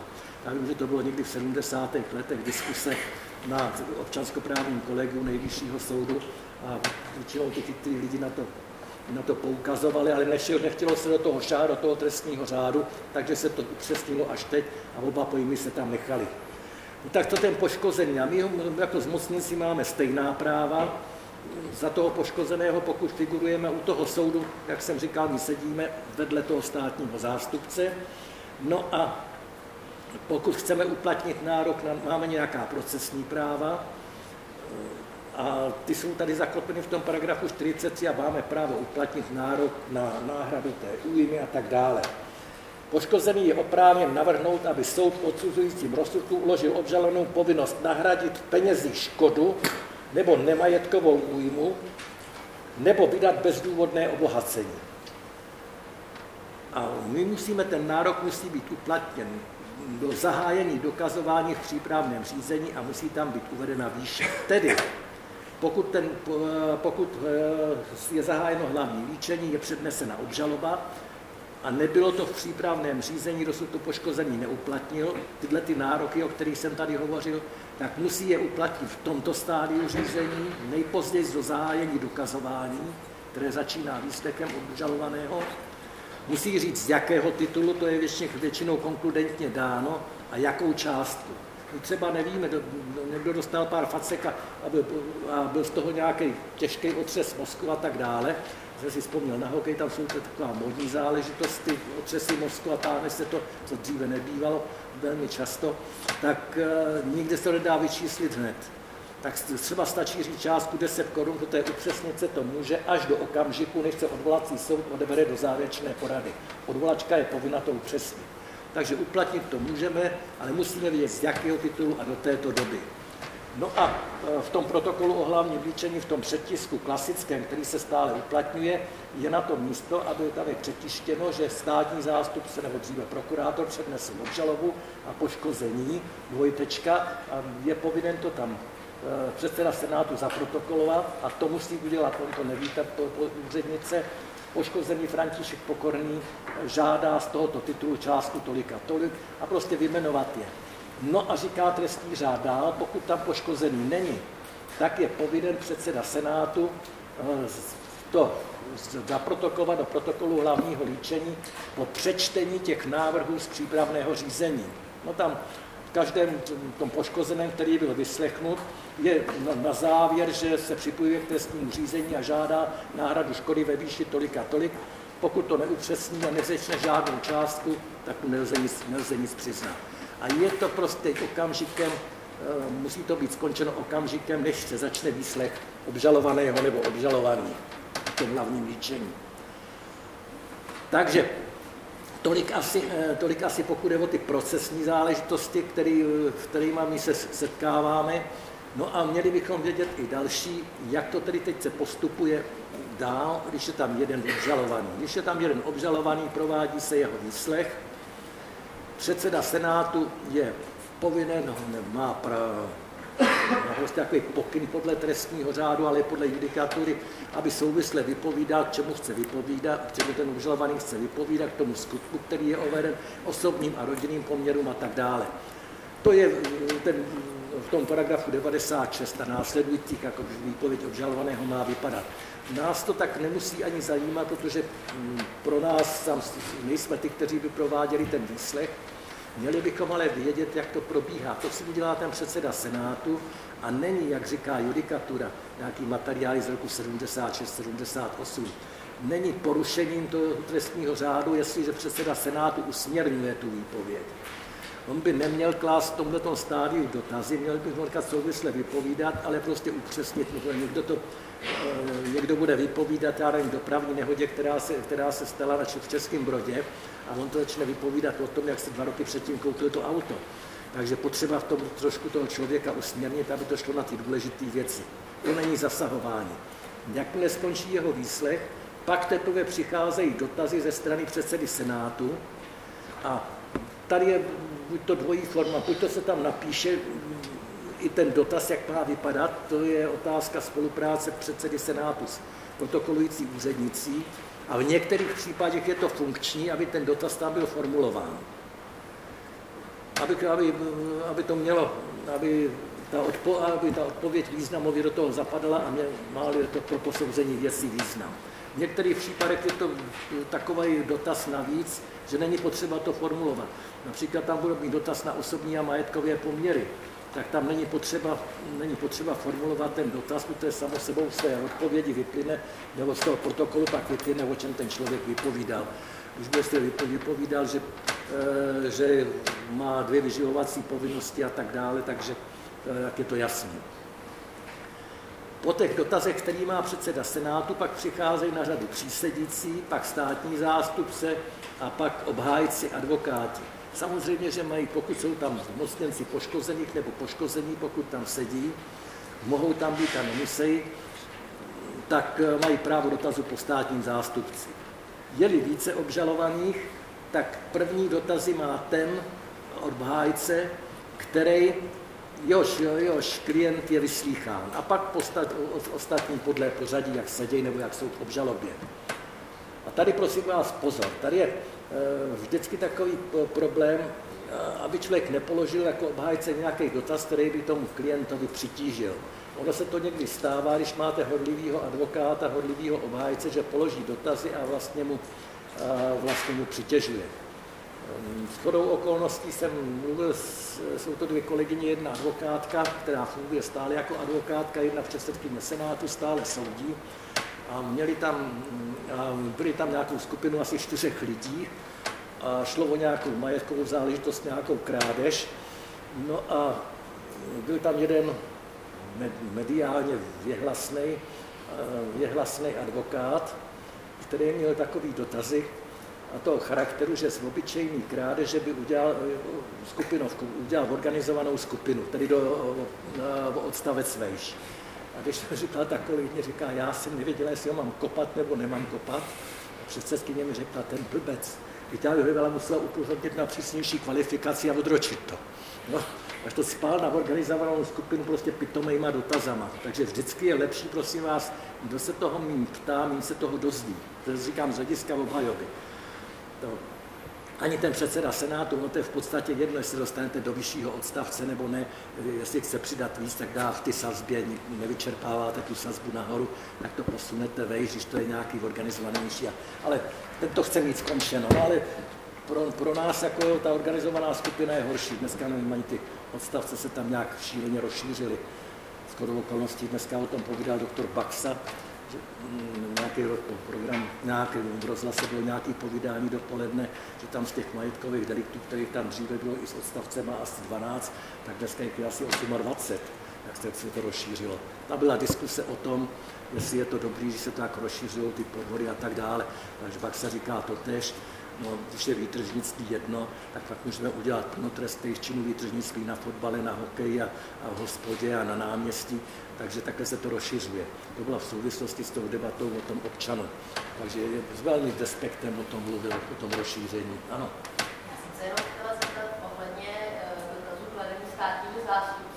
velmi často jsou návodné. Velmi často vůbec nejsou to dotazy, ale spíše nějaké takové uh, ano, něco, dobře jste mi na to povídají. A já jsem se chtěla zeptat, jaký je nejvhodnější, anebo úplně správný způsob, jak namítat. Protože já třeba se adresuju na uh, předsedkyni, někdy předsedkyně řekne se adresu na Výborně, já bych na to býval zapomněl. Podívejte se, u těch státních zástupců je ve zvyku, když se jim něco nelíbí na té výpovědi, a to myslím nejen u obžalovaného, ale i u svědků. A předseda Senátu se zeptal, oni se opakují znovu, chtějí ho dostat někam jinam. Takže nemůžeme říkat, to je špatně, ale tak, tak se zvednu ruku, ale pane předsedo, na to jste se ptal vy. Nebo když už jako vidíte, že máte takový špatný dotazy, to jsem já, když jsem soudil, jak jsem to dělal i na advokáty, na druhou stranu, tak jsem vždycky říkal, pane doktore, a chcete tenhle ten dotaz zaprotokolovat tak, jak jste ho položil, když to byla nějaká kapciozní otázka? No tak to nebývá, to byly ty sugestivní otázky spíš, ty kapciozní, no, ten obháj se nedával, ale ty sugestivní byl. Ale když jsme u těch sugestivních otázek, si chcete napovědět, tak samozřejmě je to zakázáno. Ale oni ty zakázané věci se dějí, když chcete napovědět, tak to napověste, a už jste to napověděli, tak vás napomenou, ale na poprvní vám nikdo nic neudělá. Já vím, že jsem měl tak, dneska jsem napovídal nějakému klientovi nějaký ty market a na, na tolice nějaká soudkyně, velmi šikovná, soudila ty, ty fotbalisty taky, markéta, dál už nevím. A takže asi dvakrát mě napomenul, napomenula, ale napověděl jsem. No když ten státní zástupce to má, tak se nebojte se říct, ale, ale napadlo to, pane předsedo, abych to nepřipustil. Jo? Nebojte se to říct, fakt je jako, že v tom určitém věku vašem, až tam budete chodit, se to no, ne, asi příliš dobrý. V tom mém věku už zase řeknu, že mám, že mám sklerózu, tak už mi berou. No. Tak je, už to se musí omluvit. A já už asi moc nechodím soudit. Takže tolik asi, eh, dobře jste to řekla, až to jsou dost takové, takový ty námitky v průběhu toho, a to se týká i ty protokolace, i těch dotazů. No a teď tady máme takový jeden takový problém. A jsem ho měl v jedný případu, jsem o tom tady i mluvil, eh, když tam eh, máte dva spoluobžalovaný, zájmy si odporují a vy máte toho druhého schazovat. Takže jste tam dva advokáti proti sobě, jste tam dva obžalovaní proti sobě, tak tady chce vždycky zachovat takovou míru vkusu a nějak to příliš, eh, příliš moc jako se neschazovat. A mělo by to být i z druhé strany. Dochází ke konfliktu mezi advokáty v jednačkách, a je to takový dost nejasný. Pak ten předseda Senátu to těžko skrotí. No jinak eh, dříve byla taková výhoda, když ty advokáti se tam chytli, že mohli dostat pokutu, a to tehdy to bylo, já pamatuju, do 500 korun, pak se to zrušilo. No a to, to, to dneska nejde, dneska je kárný řízení, no a jsou předsedové senátu, nebo soudci, kteří inzerují, pořád to sem píšou nějaký takový stížnosti na advokáty, no a jsou někteří, kteří to nenapíšou, až to vždycky, vždycky zvládnou. Takže tolik asi pokud, je, tolik asi pokud je o takový ten průběh toho, průběh toho jednání. No ale teď tady máme další věc, kterou si musíme, kterou si musíme říct, jak je to s účastí toho obžalovaného. Ten obžalovaný má právo tam se zúčastnit, ale může se někdy konat i v nepřítomnosti toho obžalovaného. Pokud jsme tam my, tak to je většinou v těch případech, kde jde o ty závažnější věci a kde přímo ten obžalovaný žádá, aby se konalo hlavně líčení v jeho nepřítomnosti. To je u těch dlouhodobých procesů, kde se provádí celá řada důkazů, jsou, jsou, jsou se šanony, tak dneska už se může jenom nahlížet a tak dále, ale i tak jsou dlouhodobě tam nechodí. Tak tady je problém s tím, když eh, s výslechem svědků eh, souhlasit, je zda souhlasit nebo nesouhlasit, jestli obhájce může za něj říct, že nesouhlasí, nebo souhlasí s přečtením výpovědi nějakých svědků. Ani tato novela to nepřinesla, my jsme na to upozorňovali, že by se to mělo řešit. Tady se chce, aby osobně ten člověk, ten obžalovaný, řekl, že souhlasí se čtením výpovědí těchto svědků. Ta praxe je i u těch krajských soudů a máme potvrzenosti trestní sekce, že pokud tam nejsou ti obžalovaní, jsou tam obhájci a že to i no, jeden předseda Senátu na vrchním soudě to netrpí, ten to ruší. Aspoň se to stalo asi ve dvou, ve třech případech. Ale to tak eh, to trpějí, že to prohlásíme. Já jenom prohlásíme za toho obžalovaného.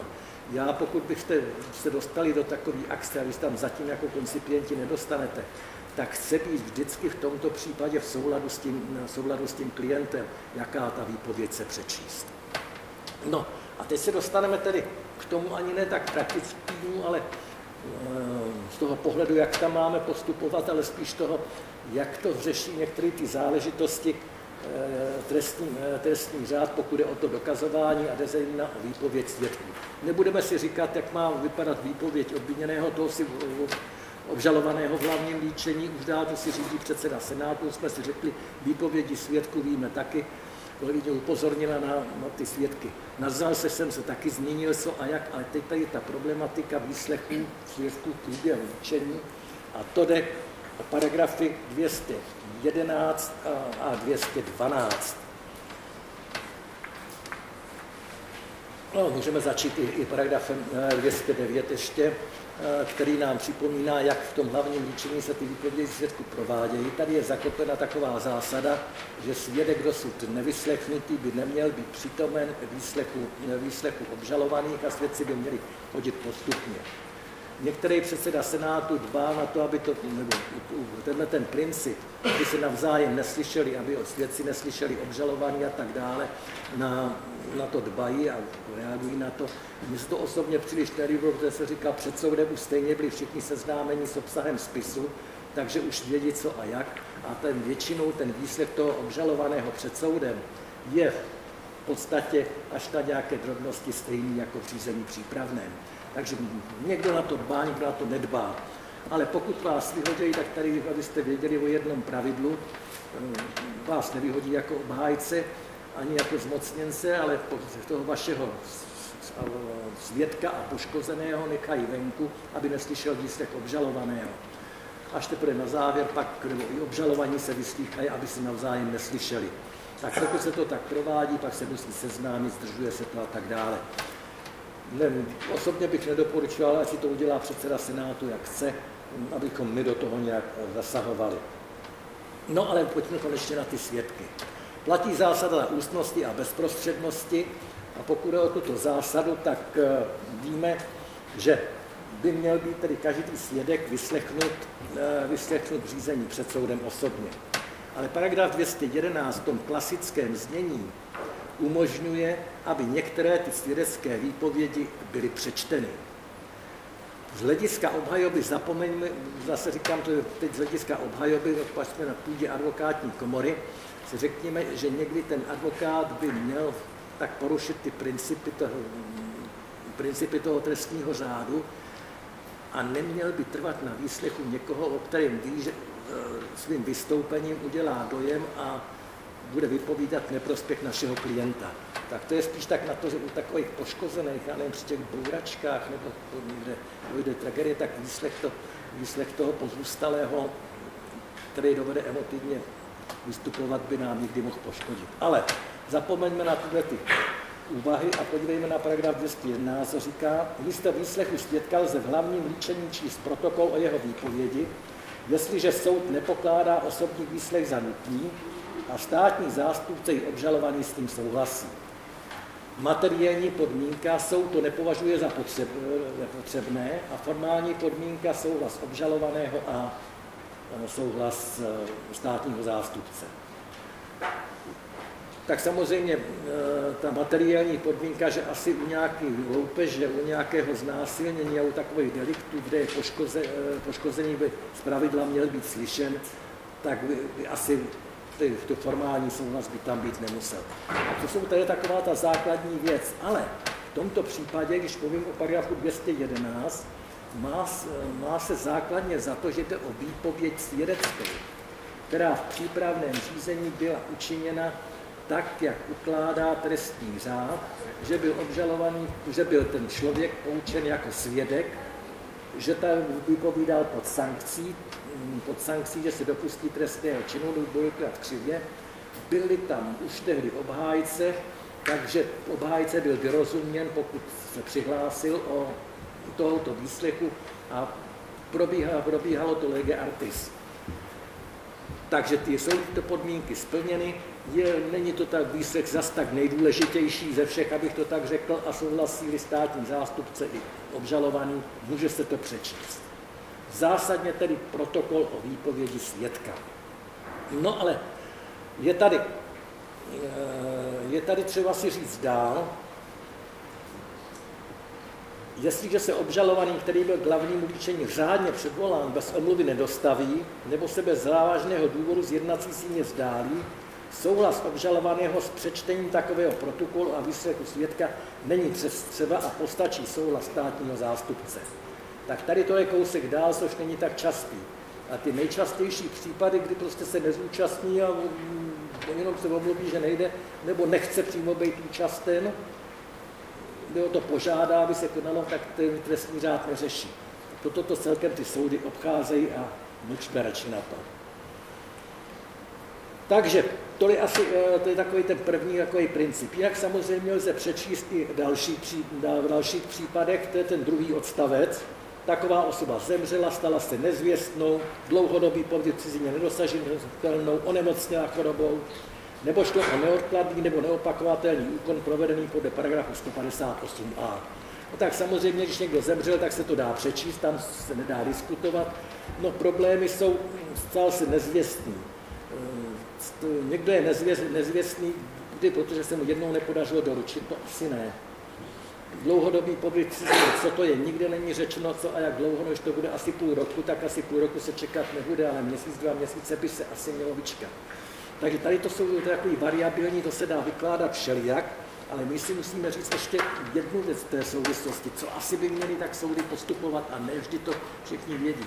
Je taková slušnost, anebo byla vždycky taková slušnost u soudu, eh, že jednou se nedostavil, tak se to ještě odročilo, chtěl se ten člověk zavolat a že ten soud nevyžadoval okamžitě, eh, nepostupoval podle toho eh, druhého odstavce. To přece tak ne, prostě neudělal to rovnou. Mi stačí jako říct rovnou, udělejme ještě jeden pokus prostřednictvím toho a tak dále. No tak tlačit to na to, aby ne na poprvní se to hned prvním hlavním líčením odročit a tak dále. Nebo nás soudy tlačí na to, abychom dali souhlas podle prvního odstavce. I v těchto případech, kdy je to s otazníkem, dlouhodobý pobyt, nezvěstnost a tak dále. Takže nedá, nedávejme ho hned, udělejme, požádejme ten soud, ať se ještě aspoň jednou pokusí. No a neodkladný, ne, ne, neodkladný neopakovatelný úkon, No tak, tak v Praze jsou to dost častý případy, eh, dost častý případy těch drožkářů, drožka, eh, drožkář jede, eh, jede na letiště, odváží tam cizince a okrade ho, anebo předraží mu to a tak dále. To je na denním pořádku, tyhle, tyhle ty případy řeši, řešejí na šestce. Takže tam ten člověk je tam, nebo ten cizinec je vyslechnut, no odjede, no tak ho nebudeme tahat z Francie, jestli tady jde o, o nějaký obyčejný trestný čin krádeže. Tak to jsou asi tyto případy a musí tam být zachovány ty formální záležitosti. No a máme, máme tady ty další důvody a zejména bych teď chtěl upozornit, teď to musím přečíst, až to je ten šestý a sedmý odstavec, který je tam nový. Se souhlasem státního zástupce a obžalovaného lze v hlavním líčení číst i úřední záznamy o vysvětlení osob, a o provedení dalších úkonů. Paragraf 158 odstavec 3 a 5. No a ustanovení odstavců 1 až 5 se týká obrazového záznamu, tak to nás tak ani nebolí. Ale jde tady o ten šestý odstavec. Víme, že velká Nobela před deseti lety, no už to bylo 12 let, vlastně přinesla tady to, že v průběhu přípravného řízení je možné pořizovat jenom úřední záznamy a to úřední záznamy, jak říká paragraf 212, nemohou být důkazy. Tyto úřední záznamy jsou pořízeny tak, že nejsou pořízeny pod sankcí trestného činu, bude vypovídat křivě tam jde jenom o přestupek, není, není tam přítomná účast obhájce, který tam může být, a je to, to neformální záležitost a má to být jen takový operativní, aby eh, soud pak věděl, za toho člověka si má vyslechnout jako svědka. No tahle ta novela jedna z loňského, loňského roku, nevím, která z nich z těch čtyřech to je, nebo pěti, že se souhlasem státního zástupce obžalovaného lze číst i takové úřední záznamy o vysvětlení osob o provedení dalších úkonů. Tak dostáváme se tam tomu zjednodušení, po kterém, po kterém vždycky toužíme, aby to bylo jednoduché, abychom je abychom, myslím, a souhlasili v obě dvě strany. A když se dostáváme do otázky, jaký ty úřední záznamy. Tady už bylo kdysi řečeno tím nejvyšším soudem eh, a i ústavním soudem, že to byly jenom ty úřední záznamy, které byly pořízeny po zahájení trestního stíhání a nelze uplatnit ty, které byly před zahájením trestního stíhání a které se dostali do spisu. Takže je to otázka k řešení. Můj osobní názor je, že bych dodržoval tu linii, kterou dal ústavní soud a nejvyšší soud a že by tento případě by měly být přečteny, nebo mohly být přečteny se souhlasem obou stran státního zástupce jenom tam, které byly pořízeny po zahájení trestního stíhání. A i tak bychom měli být my, jak ze strany obhájců, ze strany obhájců velmi opatrní, aby to byly skutečně jenom, dá se říct, takové ty doprovodné záležitosti, které si dostají do spisu a nemají pro zjišťování skutečného stavu valnějšího významu. Tady bych se skutečně velmi bránil tomu, aby by se rozšířilo, a teď tady nemluvím ani jako advokát, jak, ale spíš jako, spíš jako soudce bych taky se bránil tomu, aby se takové ty policejní záležitosti dostávaly před soud. Víte, no, tyhle ty úřední záznamy s těma byla vždycky potíž. Já si pamatuju někdy v polovině 80. let, začátkem 80. let, přišla generální, Česká generální prokuratura a s podporou federální prokuratury s názorem, že by do přípravného spisu, do, že by do spisu soudního měly být dávány nejen protokoly o výpovědích svědků, tedy, které byly už řádně provedeny za účastí obhájce a tak dále, pač tady to platilo od roku 79. Tam nebyl takový hybrid, jako se vytvořil dneska tou novou úpravou. Tak eh, chtěli tam moci dosáhnout do toho, aby protokoly o podaném vysvětlení, to, co získala operativa, kriminálka, mimo advokáty, mimo obhajobu, tak nějak pokoutně, jak, jak, tak, jak ta kriminálka pracuje. To je vlastně vždycky takový ty fámy, to, a já si pamatuju, já jsem začínal na venkově, tak tam se vždycky hádal ten vyšetřovatel s tou kriminálkou, pač když eh, kriminálka něco chytla, už by z toho udělala všechno možný a ten vyšetřovatel pak nevěděl, jak z toho ven. Tak to vždycky tady bylo, tak to tam dostalo do toho spisu, tady byly chuť. Prostě tam byly svědecký výpovědi a oni tam chtěli dát ještě jako ty drby. A to už tehdy v 80. letech absolutně neprošlo, tam se pozvali všechny instituce. Takže ta instrukce, kterou chtěli takhle vydat, aby tam dostávali tyhle drby, Eh, od strany bez účasti, bez účasti obhajoby a tak dále, to, co kde splašili, tak to neprošlo. Takže tím spíš si myslím, že bychom měli bránit tomu i my, pač na našem souhlasu to záleží. Horší to bude tam, kde, eh, horší to bude tam, eh, kde nebude ten obhájce, pač ten obžalovaný tomu řeknou, to přečtem, to nehraje svůj význam. A to, může, a to může být i u těch trestných činů, kde bude sazba do 10-15 let. No nic, tak máme to v, trestní, eh, máme to v trestním řádu, musíme se bránit, jak, jak se dá. No a takže, co, co jsem teď mluvil o tom čtení, to se, tý, to se týkalo těch svědků, kteří byli jako svědci vyslechnuti a my si dáme teď chvilku pauzu a pak eh, dokončíme to do takových tři čtvrtě na čtyř. Tak se vidí.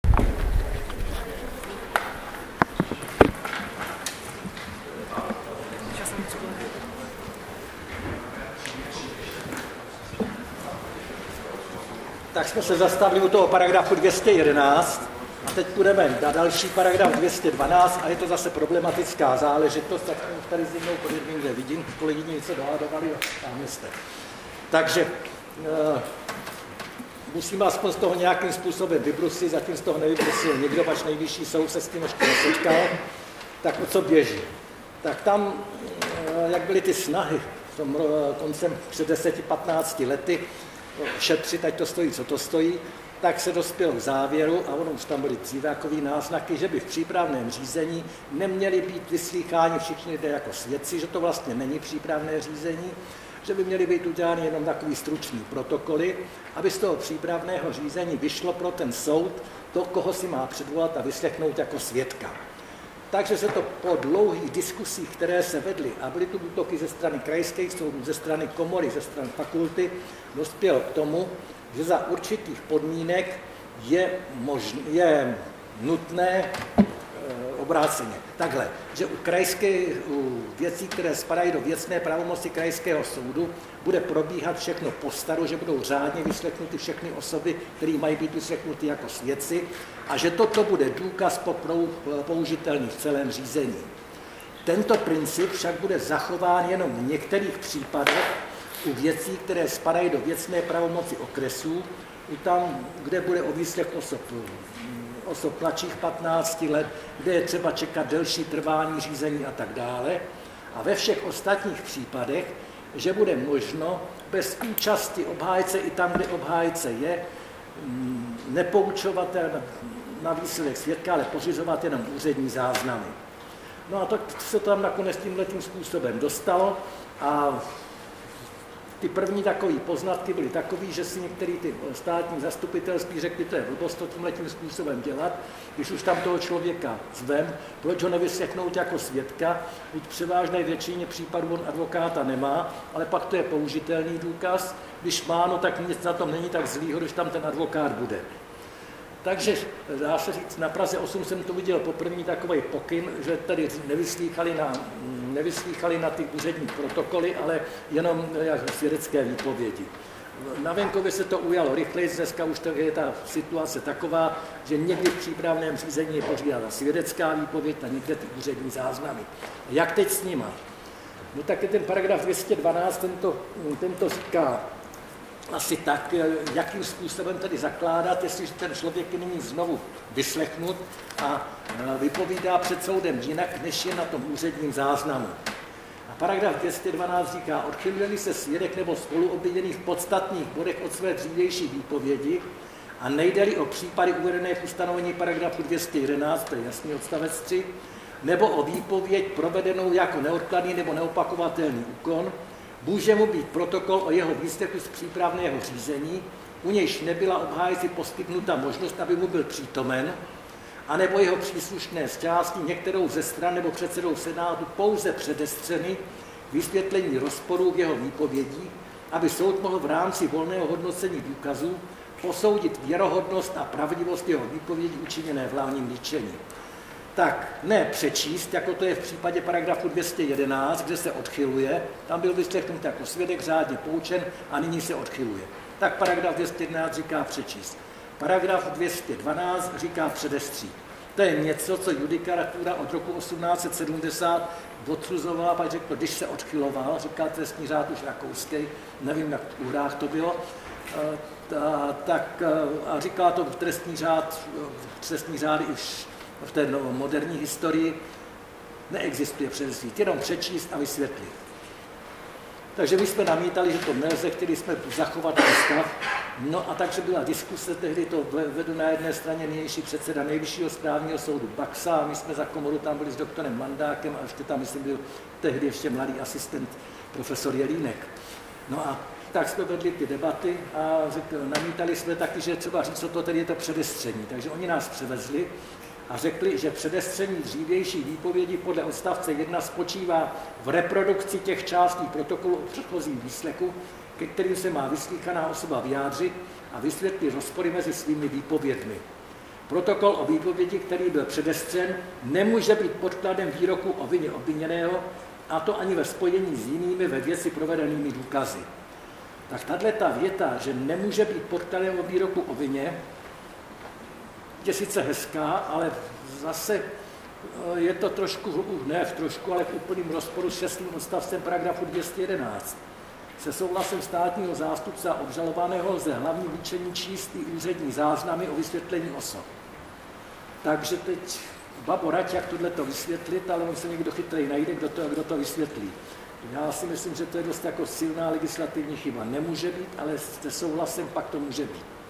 No, já bych jenom k té praxi, už jsem o tom, my jsme o tom začali, je to rozporuplní ustanovení, řekli jsme, co tomu říká Jelínek tady v těch trestních mm, těch kodexech, eh, jako nejproblematičtější ustanovení trestního řádu. Vůbec už to měl tehdy, no a teď se to ještě zdvojnásobilo tím, eh, tím šestým odstavcem paragrafu 211. Jenom k ty praxi, jaká se objevila. Samozřejmě tohleto předestření ta justiční praxe chápe, myslím, velmi rozumně, prostě platí takový to pravidlo, že soudce má rozum.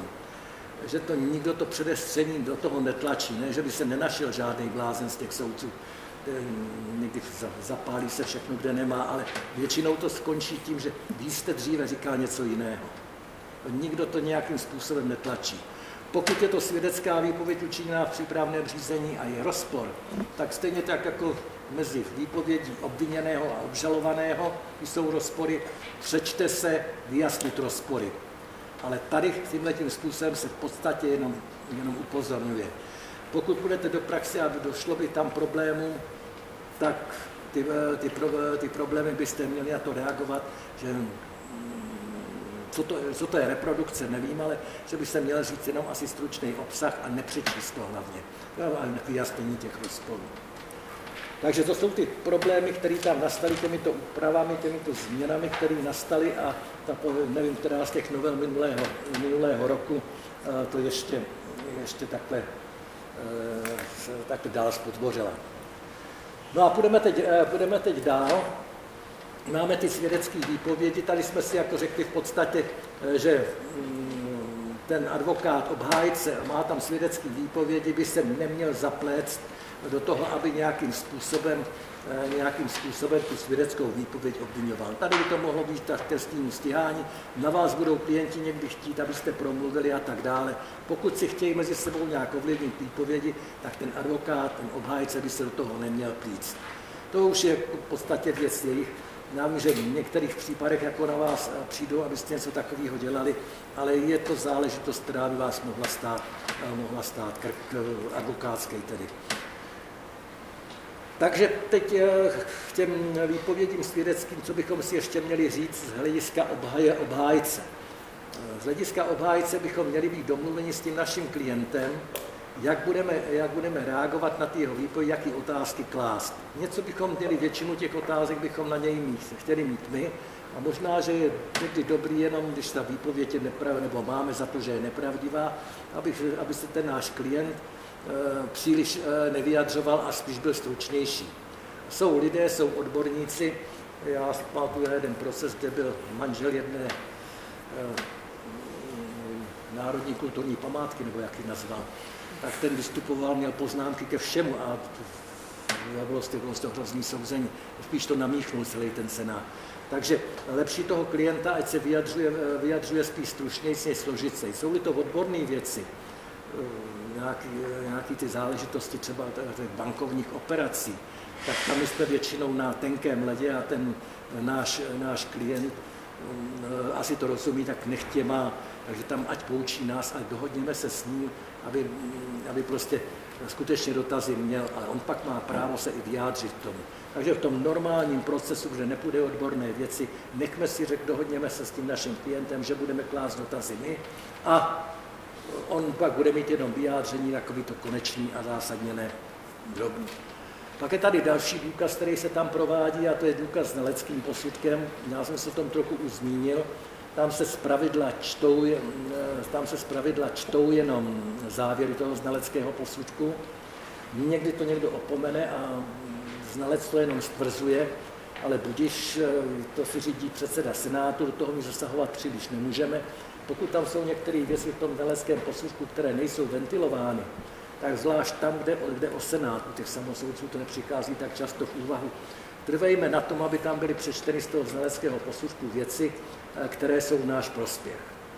A teď je tady další otázka, která se hned nabízí, a když ten znalecký posudek eh, nám nevyhovuje, co máme dělat. Tak v tom eh, řízení před soudem už, by, už víme, jak to bylo v minulosti. Neudělali nám nový znalecký posudek, ne, neobjasnili se podle našeho názoru všechny otázky v náš prospěch, tak jde o to, jestli, jak máme postupovat. Nám ten paragraf, ty paragrafy 105 až 109 nám připouštějí, aby, abychom, abychom eh, postupovali, kladli dotazy, soud má klást dotazy, samozřejmě za spolupráce státního zástupce i nás, odstranit rozpory jednoznačný, ale nic nám nevylučuje, aby soud v řízení před soudem eh, obstaral nový znalecký posudek, ale tomu se do toho většinou nechce, tak nebrání nám nic v tom, abychom my si dali vypracovat znalecký posudek, předložili ho s znalcem, který je zapsaný v seznamu a navrhli, navrhli, aby ten znalecký posudek byl proveden před soudem a stvrzen znalcem.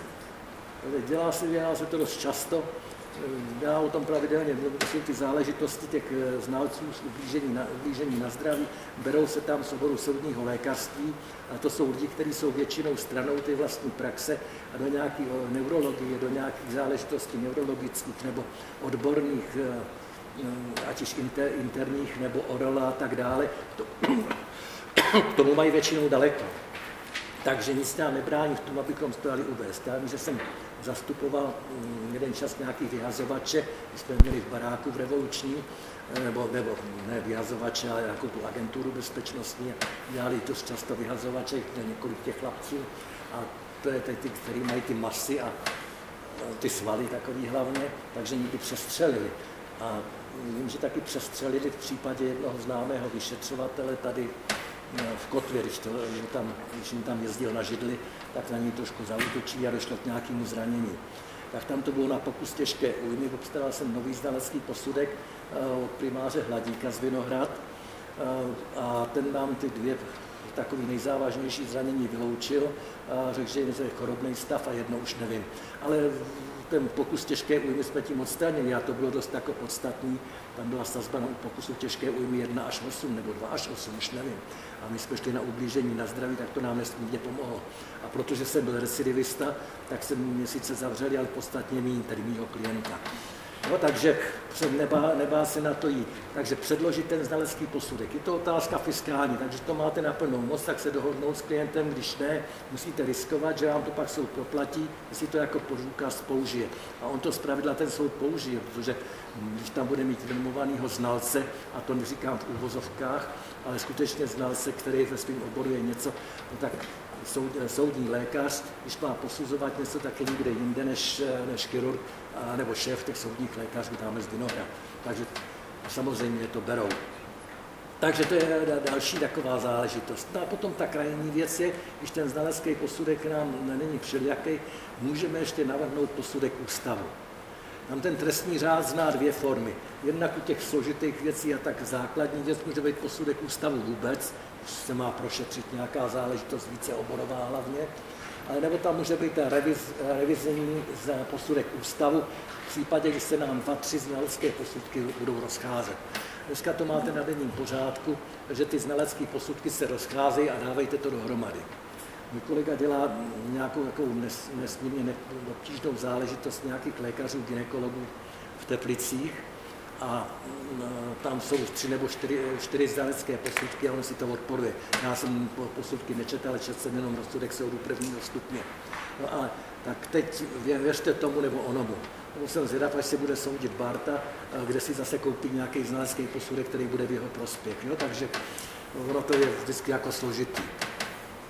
Takže eh, dej, eh, mějme ale na paměti, eh, pokud tam ten znalec, pokud tam ten bude mít znalec z určitého oboru, že bychom měli vždycky se na té připravit někým projednat s odborníkem z toho úseku, abychom tam nebyli úplně, mm, úplně bokem. Když to, když to budou nějaký ajťáci a takovéhle věci, tak z toho, oboru, z toho oboru, abychom se na to připravili, něco nám řekne klient, pokud se dopustí něčeho v souvislosti s tím a nikdo nezaujatý. Nebá se jako jít za tím odborníkem. Někdy je to těžké někoho najít, ale musíme to tak řešit.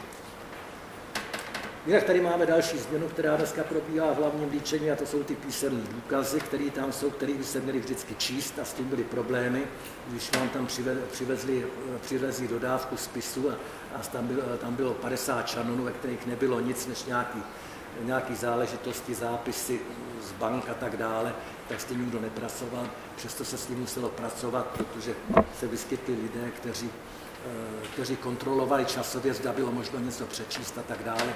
Dneska ta změna trestního řádu je rozumná, že nemusí na tom trvat. Ale obráceně, my bychom přece jenom měli ve spolupráci s klientem u takovéhle věcí najít něco, co by nám z toho spisu pomohlo a pak chtít, aby to bylo přečtené. Je to samé, jako máme, já nevím, jsou třeba posudky, nějaké, nějaké posudky osobní na tu osobu. Ono se to příliš moc nečte, neprová, měl by se provádět ten důkaz, ale chtějme, aby to bylo důkladně přečteno, jestli je to v náš prospěch. Tak tady musíme spolupracovat s klientem. Tak tolik asi pokud je, eh, tolik asi pokud je o tuto záležitost. A teď se podívejme, pokud je to dokazování v tom hlavním učení, a podívejme se teď na to, jak ten soud vlastně rozhoduje. Tak jestliže se proberou všechny ty důkazy, které byly navrhnuty v obžalobě a které jsme eventuálně navrhli v těch předcházejících stádích i my, tak eh, se vždycky předseda Senátu zeptá, zda máme nějaké návrhy na doplnění dokazování. Máme-li, tak eh, jsme ti druzí, kteří jsme na pořadu. První státní zástupce řekne jeden návrh, pak dostaneme slovo my. My bychom měli se napřed vyjádřit k tomu, co navrhl státní zástupce, zda jsme pro, nebo zda považujeme to za zbytečné, a pak přijít s vlastním návrhem třeba, pokud ho budeme mít. A tady prosím vás pozor, tady většinou dochází k tomu, že to se zaprotokoluje, ale už se ten předseda Senátu zapomene zeptat na náš návrh státního zástupce, co on na to. Ten státní zástupce v některých případech se k nám může přidat. Takže vyprovokujeme to tím, že se třeba drze zeptáme, no a co státní zastupitelství k našemu návrhu. No tak nebojte se to říct, pač tady ta kontradiktornost toho řízení by měla být a na ní se zapomíná. My jsme s tím měli takový potíž, že s kolegyní jsme hájili jednoho soudce Slováka, který se dopustil nějaký trestní činnosti, a byl to nějaký úplatkář, nějaký nepřímý úplatkářství na nějaký soudce eh, v Ostravě. A tam to soudila nějaká soudky, soudkyně na okresního soudu Ostrava a tato státního zástupce úplně přehlížela. Tam mu nedala jediný slovo. Na dotazy, prostě my jsme tam byli dva, tak my jsme dostávali slovo pořád, ale státní zástupce, i když byl to poměrně mladý chlapec, tak já už jsem pak několikrát si říkal, no co státní zastupitelství na to, stejně mávla ruku a nechtěla. Tak to odsoudila, nám se to pak podařilo dostat do Prahy a dopadlo to dobře. Tady už toho člověka pustili z vazby, pač to předělali z úplatkářství na nepřímý úplatkářství a byla nižší sazba. No. Takže nic, eh, nebojte se tak tu kontradiktornost vyprovokovat. Tak pokud tam nic není, pak už protokoluje, anebo to se protokoluje prohlášeno dokazování za skončené. No a jsou, přicházejí závěrečné řeči, závěrečné návrhy, pořadí státní zástupce, poškozený, obhájci, obžalovaní, poslední slovo obžalovaný. Někdy dokonce to poslední slovo se od něj upouští, ale to už si řídí předseda Senátu. Já jsem se teď díval, v tomhle tomu už taky je ten nový zákon o, odpovědnosti právnických osob. A když tam ještě bude souzena právnická osoba, bude to komplikováno ještě s mocněncem a obhájcem právnické osoby po společném řízení. Už z toho budete zkoušený, bude to zajímavý. Už se má, už se má dokonce. Bude někdo teď ke zkoušce? Víte, ne? Paní předsedky, místo předsedkyně ústavního soudu navrhla, aby se to zkoušelo už teď. No, my o tom nic nevíme, takže nevím, k komu půjdete, ještě to není rozhozený. Tak ale myslím, že já myslím, že nikdo z nás, pokud nebude Eliška Wagnerová zkoušet, tak ostatní se k tomu moc mít asi nebudem. Až ještě žád, nebude asi nic probíhat, tak to chtít nebudeme, ale u toho poletí už asi tam budeme to chtít něco o tom zákonu, aspoň rámcově vědět, když to, kdo to je ta právnická osoba, že to nemůže být stát nebo samozpráva a tak dále, takový ty základní principy. No, nic, se odbočil. Tak takhle to pořadí tady asi je. Ještě bychom měli vědět, že my máme právo, když se, že když se něco už my promluvíme a nebude se to líbit státnímu zástupci, že má právo si vzít znovu řeč a pak máme právo na odpověď. No, já jenom tam jsem to od někoho viděl, ale já jsem to pak neuplatňoval, ale říkal jsem si, tak bych to vždycky doporučoval. A nevím, některý z chytrých pražských advokátů to udělal, mluvil dlouho, státní zástupce pak se pozval rozčílil se a hrozně ho napad. A advokát znovu a říká, když vidím reakci pana, pana státního zástupce, už vím, že nemusím nic odpovídat.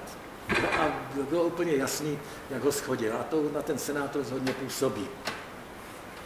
Takže mm, e, ještě k těm závěrečným návrhům, my se o tom taky bavíme tady při tom závěrečným zhrnutí, který děláme s doktorem Brachovcem.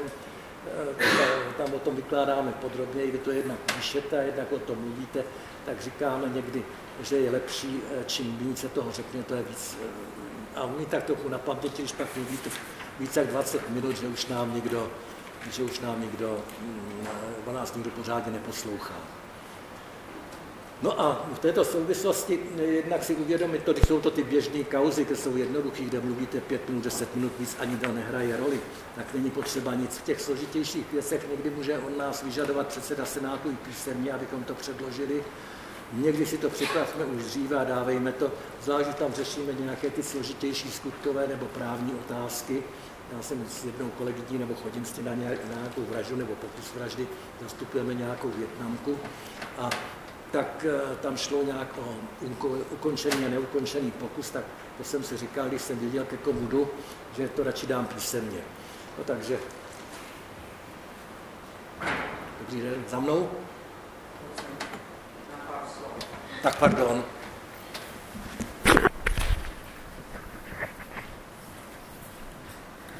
Čil vlastně teď.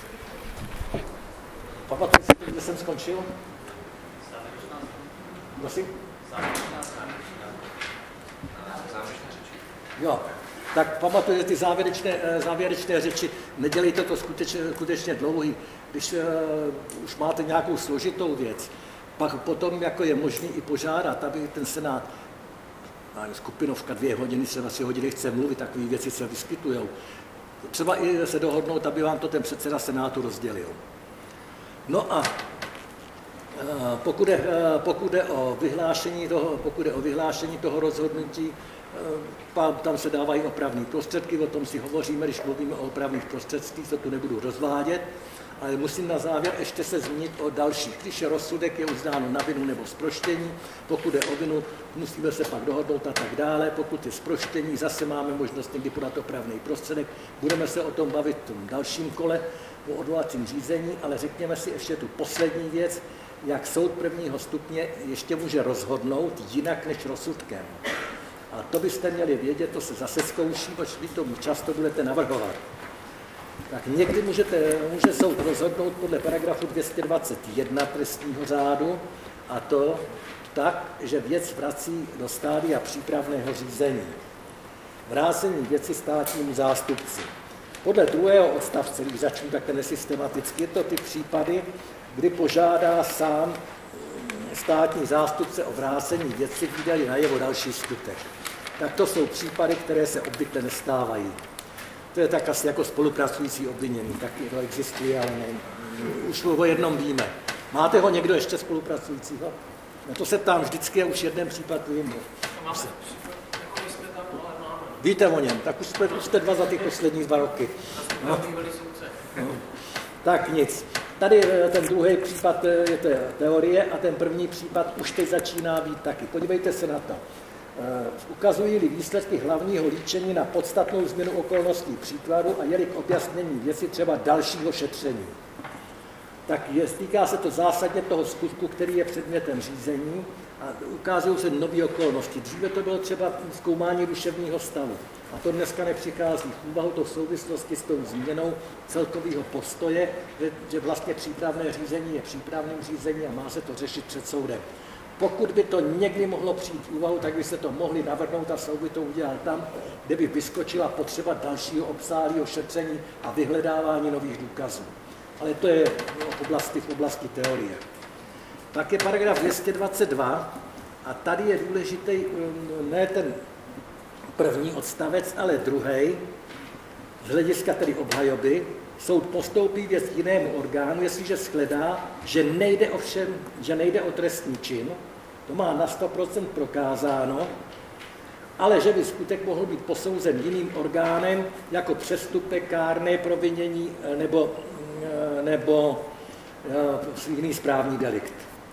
Tak tady na 100% prokázáno, nejde o trestní čin. Tedy to je obdoba paragrafu 171 trestního řádu, kdy to, je, kdy to dříve dělal vyšetřovatel, pak po velký novele státní zástupce. No a teď je to totéž při předběžném projednání a nyní po hlavním líčení. Vídeli to najevo až při hlavním líčení. Totéž je možno až po volačce. Tak zase pozor na tu formulaci, jak to navrhnete. Musíte to přesně formulovat a myslím, že v zadání to mám nejen já, ale na písemky, ale má to i někdo další, jako v zadání, aby navrh právě tenhle ten postup. Tam to nemá řečeno tak nepřímo otevřeně, ale pokud byste šel ke mně, tak já to mám toho exhibicionisty, ale má, má to tam i doktor Zavřel, Riesman taky. Takže tolik asi pokud je o, tento, o tuto možnost. No a pak tady mám další, jakým způsobem postupovat a můžeme navrhnout i zastavení trestního stíhání. Jsou zastavit trestní stíhání shledáli za hlavního líčení, je-li stíhání nepřípustné. Může to být amnestie, tedy abolice, může to být, přijde na to, že je RS judikátu, možná může to být úmrtí a tak dále. Pak může zastavit trestní stíhání, je tu některý důvod toho paragrafu 172 odstavec 2.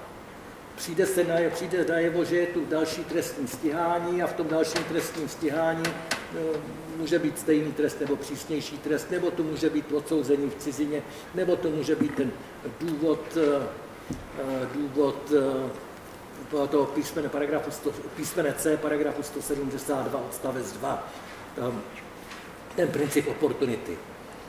No a máme tu i další věc, paragraf 223a, podmíněné zastavení a narovnání. Tak to jsou ty případy, to jsou ty případy, které se řeší jinak, eh, řeší usnesením, soud vydává usnesení, my to můžeme navrhnout, navrhneme to až po hlavním líčení, pač jinak předtím to je předběžné projednání, tak třeba v závěrečném návrhu, nebo i předtím ukazují ty výsledky, že není třeba vůbec dokončit to. Tak kdykoliv. A tady ještě zvláštní ustanovení, které nás tak nemusí bolet, ale byste si ho měli přečíst. Paragraf 231, že některé ty úkony, které dělá po hlavním líčení, může províst i mimo. No, samozřejmě nemá význam, já nevím, někdo zemře v průběhu, kdy se konají hlavní líčení, tak je to možné zastavit to trestní stíhání, paragraf 231. Tak to jsou ty základní, no, takový ty základní rozhodnutí, na které se my ptáme, a byste je mohli vyjmenovat a znát aspoň ty důvody. No a teď se podíváme na to poslední, on to nikdo, mm, on to mm, nikdo tak zvlášť nepreferuje, to preferuje spíš teorii, a já už jsem se o tom zmiňoval, to je paragraf 307 a 309 trestního řádu. To se tedy zkouší, ale ne, neznamená to, že by to bylo dvakrát, třikrát za jedno, za jedno kolo.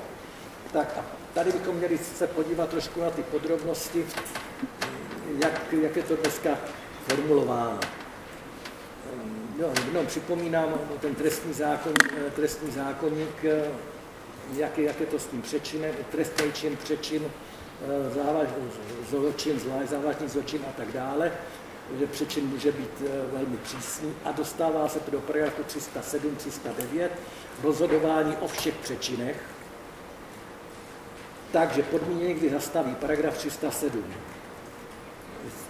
Řízení o přečinu může soud se souhlasem obviněného, soud a v přípravném řízení státní zástupce podmíněně zastavit trestní stíhání.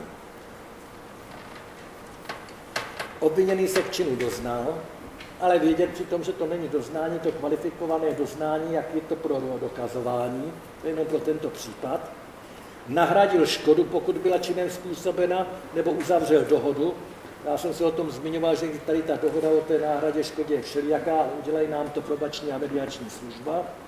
A navíc tam velká novela dala i písmeno C, vydal bezdůvodné obohacení činem získané nebo s poškozeným o jeho vydání uzavřel dohodu a nebo učinil jiná vhodná opatření k jeho vydání. Tak jakmile se tam dostalo to bezdůvodné obohacení, nestačilo nahradit škodu nebo udělat dohodu o náhradě škody a muselo tam přibít to C. Přibít to C. Takže abyste věděli, jak to je s tou náhradou škody a tak dále. Ale pak jsou tady ještě takový ty obecní podmínky v tom dovědku, Vzhledem k osobě obviněného s přihlédnutím k jeho dosavadnímu životu a k okolnostem případu lze důvodně tak očekávat, považovat za dostačující, že povede řádný, že povede řádný život. Tak to jsou vlastně ty, základ, ty základní podmínky. Pak je tam, musíte vědět, že se tam stanoví zkušební doba na 6 měsíců až 2 roky. A je tady i třetí odstavec, který se zase trochu mění. Obviněnému, který uzavřel s poškozeným dohodu o způsobu náhrady škody, a co je tady nově, nebo dohodu o vydání bezdůvodného obohacení, se uloží, aby škodu v průběhu škody nebo bezdůvodného obohacení uhradil, nebo vydal. Pak obviněnému lze uložit přiměřená omezení, to je, to je tam u toho dohledu v trestním zákonníku. Může obviněný poškozený podat stížnost, tam má odkladný účinek. No a jinak, jak se pak rozhoduje, jestliže do jednoho roku od uplynutí zkušení doby nebylo učiněno rozhodnutí, že se osvědčil, pak to platí, pak to platí ze zákona, no a je ještě potřeba přemít, abyste věděli, jakým způsobem se to, jakým způsobem se to provádí.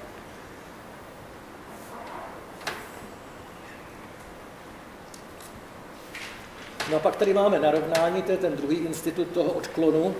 Řízení o přečinu může se souhlasem obviněného a poškozeného soud a v přípravném řízení státní zástupce rozhodnout o schválení narovnání a zastavit trestní stíhání. Tak jestli je to v případě, je to takový podmíněný rozhodnutí až eventuálně na dva roky, tak tady to zastavení je hned, ale ty podmínky jsou zde přísnější. Uvědomit si to, obviněný prohlásí, že spáchal skutek, proč tohle to odlišili, to doznání a spáchal skutek, nevím. Tady vůbec nejde o zavinění, ale spáchal skutek. Já jsem ho třeba při bouračce si říkám, ano, já jsem spáchal skutek, já jsem někoho zranil při bouračce, ale já jsem to nezavinil, to mi stačí pro narovnání. Uhradil poškozenému škodu nebo učinil opatření k jeho náhradě, vydal bezdůvodné obohacení, to je to C navíc. A pak tady má to D, který tady bylo původní, ale má jenom nový písmeno, ulož, složí na účet soudu nebo na účet státního zastupitelství peněžní částku určenou konkrétnímu adresátovi k obecně prospěšným účelům a tato částka není zřejmě nepřiměřená závažnosti přečinu. Tak tady jde ještě o tu, o tu finanční odškodnění nějaký takový. A zase, jestliže povaha činu, závažnost činu, osoby pachatele ukazuje na to, že to narovnání postačí. Tak tady pokud narovnání je a zastavení, schváleno narovnání a zastavení, tak je to definitivní bez jakýchkoliv lhuty. No a tady stížnosti tam jsou taky. A je tady dost zajímavý ten paragraf 310a.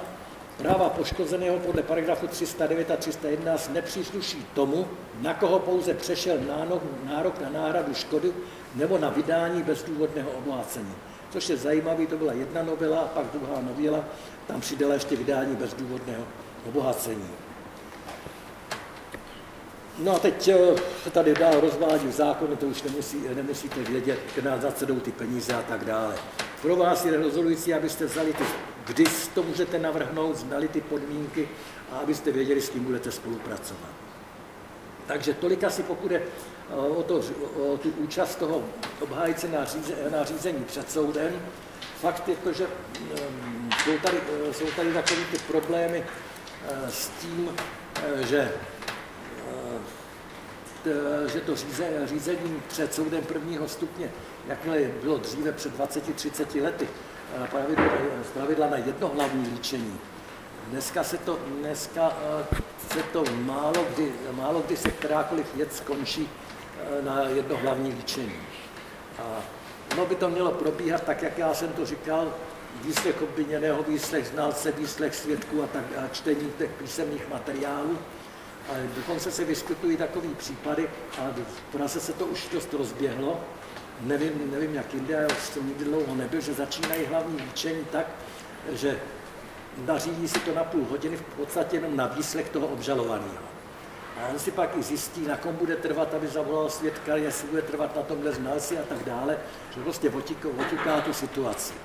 Ono někdy je možné to udělat i tak, že se provede takový výslech obviněné, ještě obviněného před nařízením hlavního líčení, před tím, než eh, proběhne mm, zase, eh, třeba neveřejné zasedání o předběžném projednání obžaloby. Prostě zjistí se, jak ten obviněný se k tomu trvá. Takže je to, mně se docela takhle líbí, u takových složitějších věcí, kde, na, kde obžaloba navrhuje vyštět deset svědků, tak to jdeš na, nabídnout celý den. A třeba mi, tak kdybych soudil celý den, jsem, i advokát, počítám s tím celý den a on mm, mi tam přijde z těch deseti svědků pět a já mám půl dne vlastně zkraceno, že jsem s tím takhle kalkuloval jako ten soud. Takže je to jako někdy dobrý udělat si to krátký hlavní líčení. Takže jsme to tak letem, světem, trapem projeli. A teď ještě, no, by se se ptali na něco, pokud... No, by se dalo ptát ještě na plnou věcí, no to nejde.